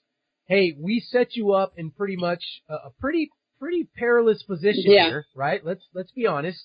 You came out, you're alive, you've learned, you've gotten better, you still have a great attitude, you know, you've gotten along well with the team, like you've done all these things. So you know what? We're going to, we don't have to do this, but we're going to extend you, uh, uh, you know, your contract another year. And so, you know, congratulations, you know, you know, you're, you're on the team again, which is awesome. So, but like, like you said, now that you're year two in the pro peloton, like what are you looking forward sure. to? What are you looking to do? Um, you know, something I had talked to some of my teammates about as the season was going and, and they would, I mean, not, they would give me some advice or I would ask them for questions and some of the things we talked about like you can work on something like if I mean I was asking them to dig back into their files from when they first learned things. It's like you know sometimes it takes like sleeping on it for it to kind of click, and that seasons can almost be like that. Like you might struggle with something all one season and work on making progress, but not feel like there's progress. But then when you come back next season, there's growth. Like you had to have that off season of quote unquote sleeping on it. So I'm hopeful. Don't know. I don't mean this to be without work, but you just said, what am I looking forward to? I'm looking forward to lining up my first race. And I, I will never line up for a bike race in my life ever without being nervous as hell and, um, a little bit terrified because it's, you can be, you can be the best bike handler on the planet and there's unpredictable things in cycling that it can be dangerous. So I won't say like, oh, I, I look forward to lining up and not being scared. Well, no, but I think it's a different fear. It's a different set of nerves when if I can line up with a bit more confidence and just not being so intimidated as I was last year. So I'm hoping to see some progress there. And then also I'm dedicating, you know, I'm, I'm going to get some specific technical training in the next few months in the off season that I hope will answer some questions that I've had about, you know, there's, there's some things that are easy to explain to someone new how to do. And then there's other things that you really can't, you, you have to learn by doing, you have to learn by feel. And it's hard to explain, but I'm going to work with a coach out in California and just to get some basics because while I'm in a race in a Peloton, I can say, well, every time I do this, it doesn't feel right. But number one, my teammates aren't around me. Number two, if they were, they aren't going to be looking at me going, huh, well, what did you do there that, I mean, they might, but certainly isn't their job or their focus. And so I come back home, you know, in a training ride, it's, it's hard to even recreate the same thing. So I'm hoping that between just having a year under my belt and being a bit more marginally more confident and then just having worked on some doing some things to make my personal mindset off the bike, working on my own confidence, I feel like that will translate. I mean, that might sound silly, but well, actually it probably doesn't sound silly to you at all. but I think, I think, I no, think not at all. You know, whenever I say this to people, they're just like, really? And I think it's because I'm, I'm friendly and can be loud and obviously long-winded. So it's like when I say I've always struggled with self-confidence, they're just like, no, you don't. I'm just like, well, don't tell me I don't because I've lived in this body for 38 years and I do every single day. But I've never been great, I guess, about working on it. And I've, and I mean, all, when I say I'm working on it, all I'm really doing at the moment is like I'm reading, but, but it's made a huge change for me in how I feel on a day to day basis. And I'm not only reading like self books, just like just reading, exercising your brain. I think it makes it feel better. And I'm, and I'm off the bike right now, so I can't promise, but I would, I'm hopeful that that will translate into better confidence on the bike as well. So I'm just, as far as what I'm looking yeah. forward to, I think it's going to be another emotionally challenging year, but, but in a different way. And I think, I, I just, I think I'm going to be able to approach it with a bit more confidence, which should yield better results. Yeah, I mean, it's a natural progression, right? Like, you're going to expect more of yourself this next season. That's just natural. Like, you know, you've got a baseline, right? Your baseline was this past season. So for this next season, you know, why are you even there if you're not thinking to yourself, I right. want to do better? And so doing better the next season, whatever that happens to look like. But again, using your previous experience in running and reminding yourself that, hey, at the same time that I want to do better, at the same time that I want to, you know, get better results or be able to better help the team or, you know, strengthen my mindset or whatever it is that you're looking at in terms of your goals, understanding that there's also that left side of like being fun and not caring and we've got to find that happy medium so that this can be something that you can do for years and years and years and years and hopefully not have to go through some of the situations with the running where it's like you got to the point where like all of a sudden things start kind of falling apart and we kind of start having to, but again, all that to say, and this is, you know, coming from a mindset coach, like all that to say, this story is, it's who you are and look at where you are, right? Like it's not like we didn't talk about, you shared your story, but you didn't talk about your knee injury being the no. worst thing that ever happened. You didn't talk about not getting the marathon A standard as the worst thing that ever happened. You didn't talk about, I mean, we're just talking about events in your life and how when we string them all together, we've got you over here on the other side and you're a two year professional cyclist at this point. You've been in professional cycling for two years. And it's like all of it works together if you have yeah. the attitude and the mindset that will allow it to all work together. See, that's the problem. A lot of people would butt heads and say, no, no, no, it wasn't ever supposed to be like this. I wasn't supposed to hurt my knee. Like, no, I'm not supposed to be getting this surgery. Well, that's yeah. the way that it is right? And so can you string that together with the before and what's going to be the after? And can you tie a knot around those things? And can you make all of this stuff work together? Right. and I think line, that's like, right? that's and been a, something that, I mean, I know when I struggled with the injury the first time, when I heard him have to have the surgery, that was hard, but it was just like, okay, well, let's just, I'm just so happy to have an answer. So let's look at now you finally have an answer, the solution. You can start working on getting better. And then when it was one after the other after the other, I've had people say, you know, like, I just don't understand how, how you dealt with it so well. And I'm just like, you know, what, when you get faced with adversity, and I, I, I'll say this, this is an area of my life that I've done well with it. I am certainly not I haven't mastered it across the board, but when it's come to my athletic pursuit, when I've been faced with those challenges, it's like, what option would people have thought that I would take or what would they have taken? Like to be a martyr about it and sit around and be depressed? It's just like, because trust me, when I got the news about never maybe being able to run again, I had a moment of like, okay, I know there's a solution to this. I'm going to let myself like be real depressed for a week. And every night, like, and I held it together for the most part publicly, but every night I came home and I cried. And I knew that wasn't the solution, but it's just like, it's silly as it sounds over something. I mean, but it's like, it was, a, it was a loss of identity. So it was like, I had a grieving process, but it's just like, okay, what are you going to do? Because you can have your little grief period right now, but you've got to start thinking on what is your solution and what's your next step because this isn't this is an okay option right now and it's normal, but this isn't an okay option for the rest of your life. And for at least a year, you can't run. So what are you going to do now? Who do you who are you going to be now? Yeah, absolutely. I heard it the other day. I heard it said the other day that happiness consists of the solving of life's problems.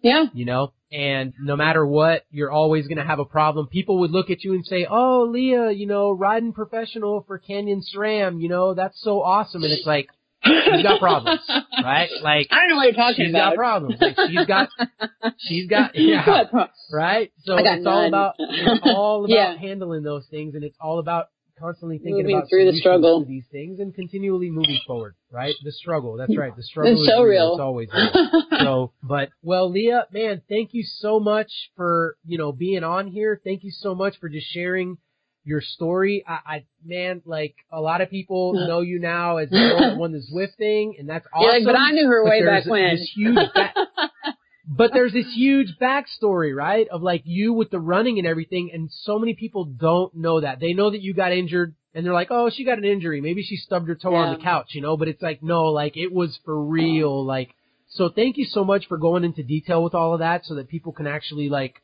you know, really kind of know who you are and see you line up at some of these races and watch you on TV and stuff. And now they have a way Yeah. better understanding of like where you Yeah. come from and just I'm sure that some folks will kind of follow you along your journey to keep seeing where you're going to end up. With that being said, like, can you give some people some places maybe where they can keep up with you, keep up with your team, like all of that? yeah, you can. Um, as far as well, both me and the team, we're on all the social media channels. I think on Twitter and Instagram, the team is Women Cycling, like WMNS Cycling. I'm gonna make sure I'm I'm gonna pull mine up right now and make sure that that's right. That would be pretty pitiful if I. And actually, I think if you just searched Canyon SRAM Racing, also it'll come up. Yeah, Canyon SRAM Racing, but the handle is WMN Cycling and of course on Facebook. And there's also a regular newsletter that goes out. If you go to the team's Facebook page, you can subscribe and you'll get email highlights when we get into the season of all the race results and who's racing and what's coming up. And then I also have a personal Facebook page, but where I post like race, all my race reports is I have an athlete page that's, it's just Leah Thorvilson. I try to cover, I mean, any of the, I don't do a race report for every small race, maybe when I'm back home, but I'll, I do one for all the UCI races that I ride. And I'm also on Instagram and Twitter. I'm, I'm a terrible tweeter, but I'm pretty good on Instagram and it's just my name, just Leah Thorvilson for everything for Instagram, Twitter, and then the same with, with the team. And of course all of our sponsors as well, Canyon, SRAM, Zipp, they're all but that I don't I don't know if you're looking for like the team stats and reports that you'd want to follow the team's page.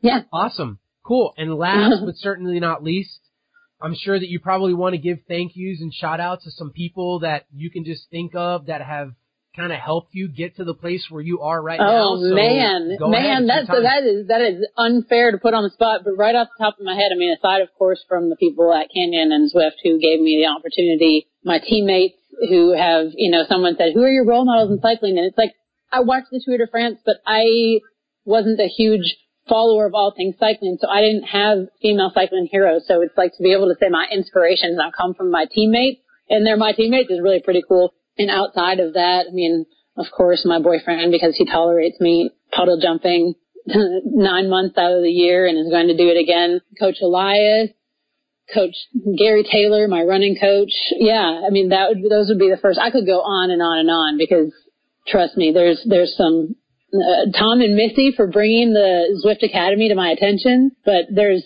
when I get into my friends, the, the Pinnacle Velo girls, the local cycling community here, it's like I, if I started to name them one by one, uh, we'd be here all day. But yeah, I feel like, I feel like I just did an Academy, Academy Award speech. awesome.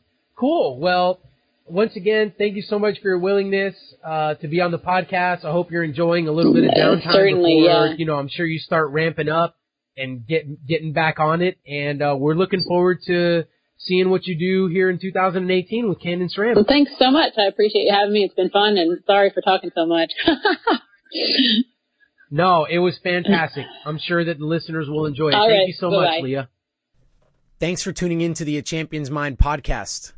I hope that you got a lot from this interview. It was just, it was lengthy, but there's so much good stuff in there. I think it might even be worth a second listen.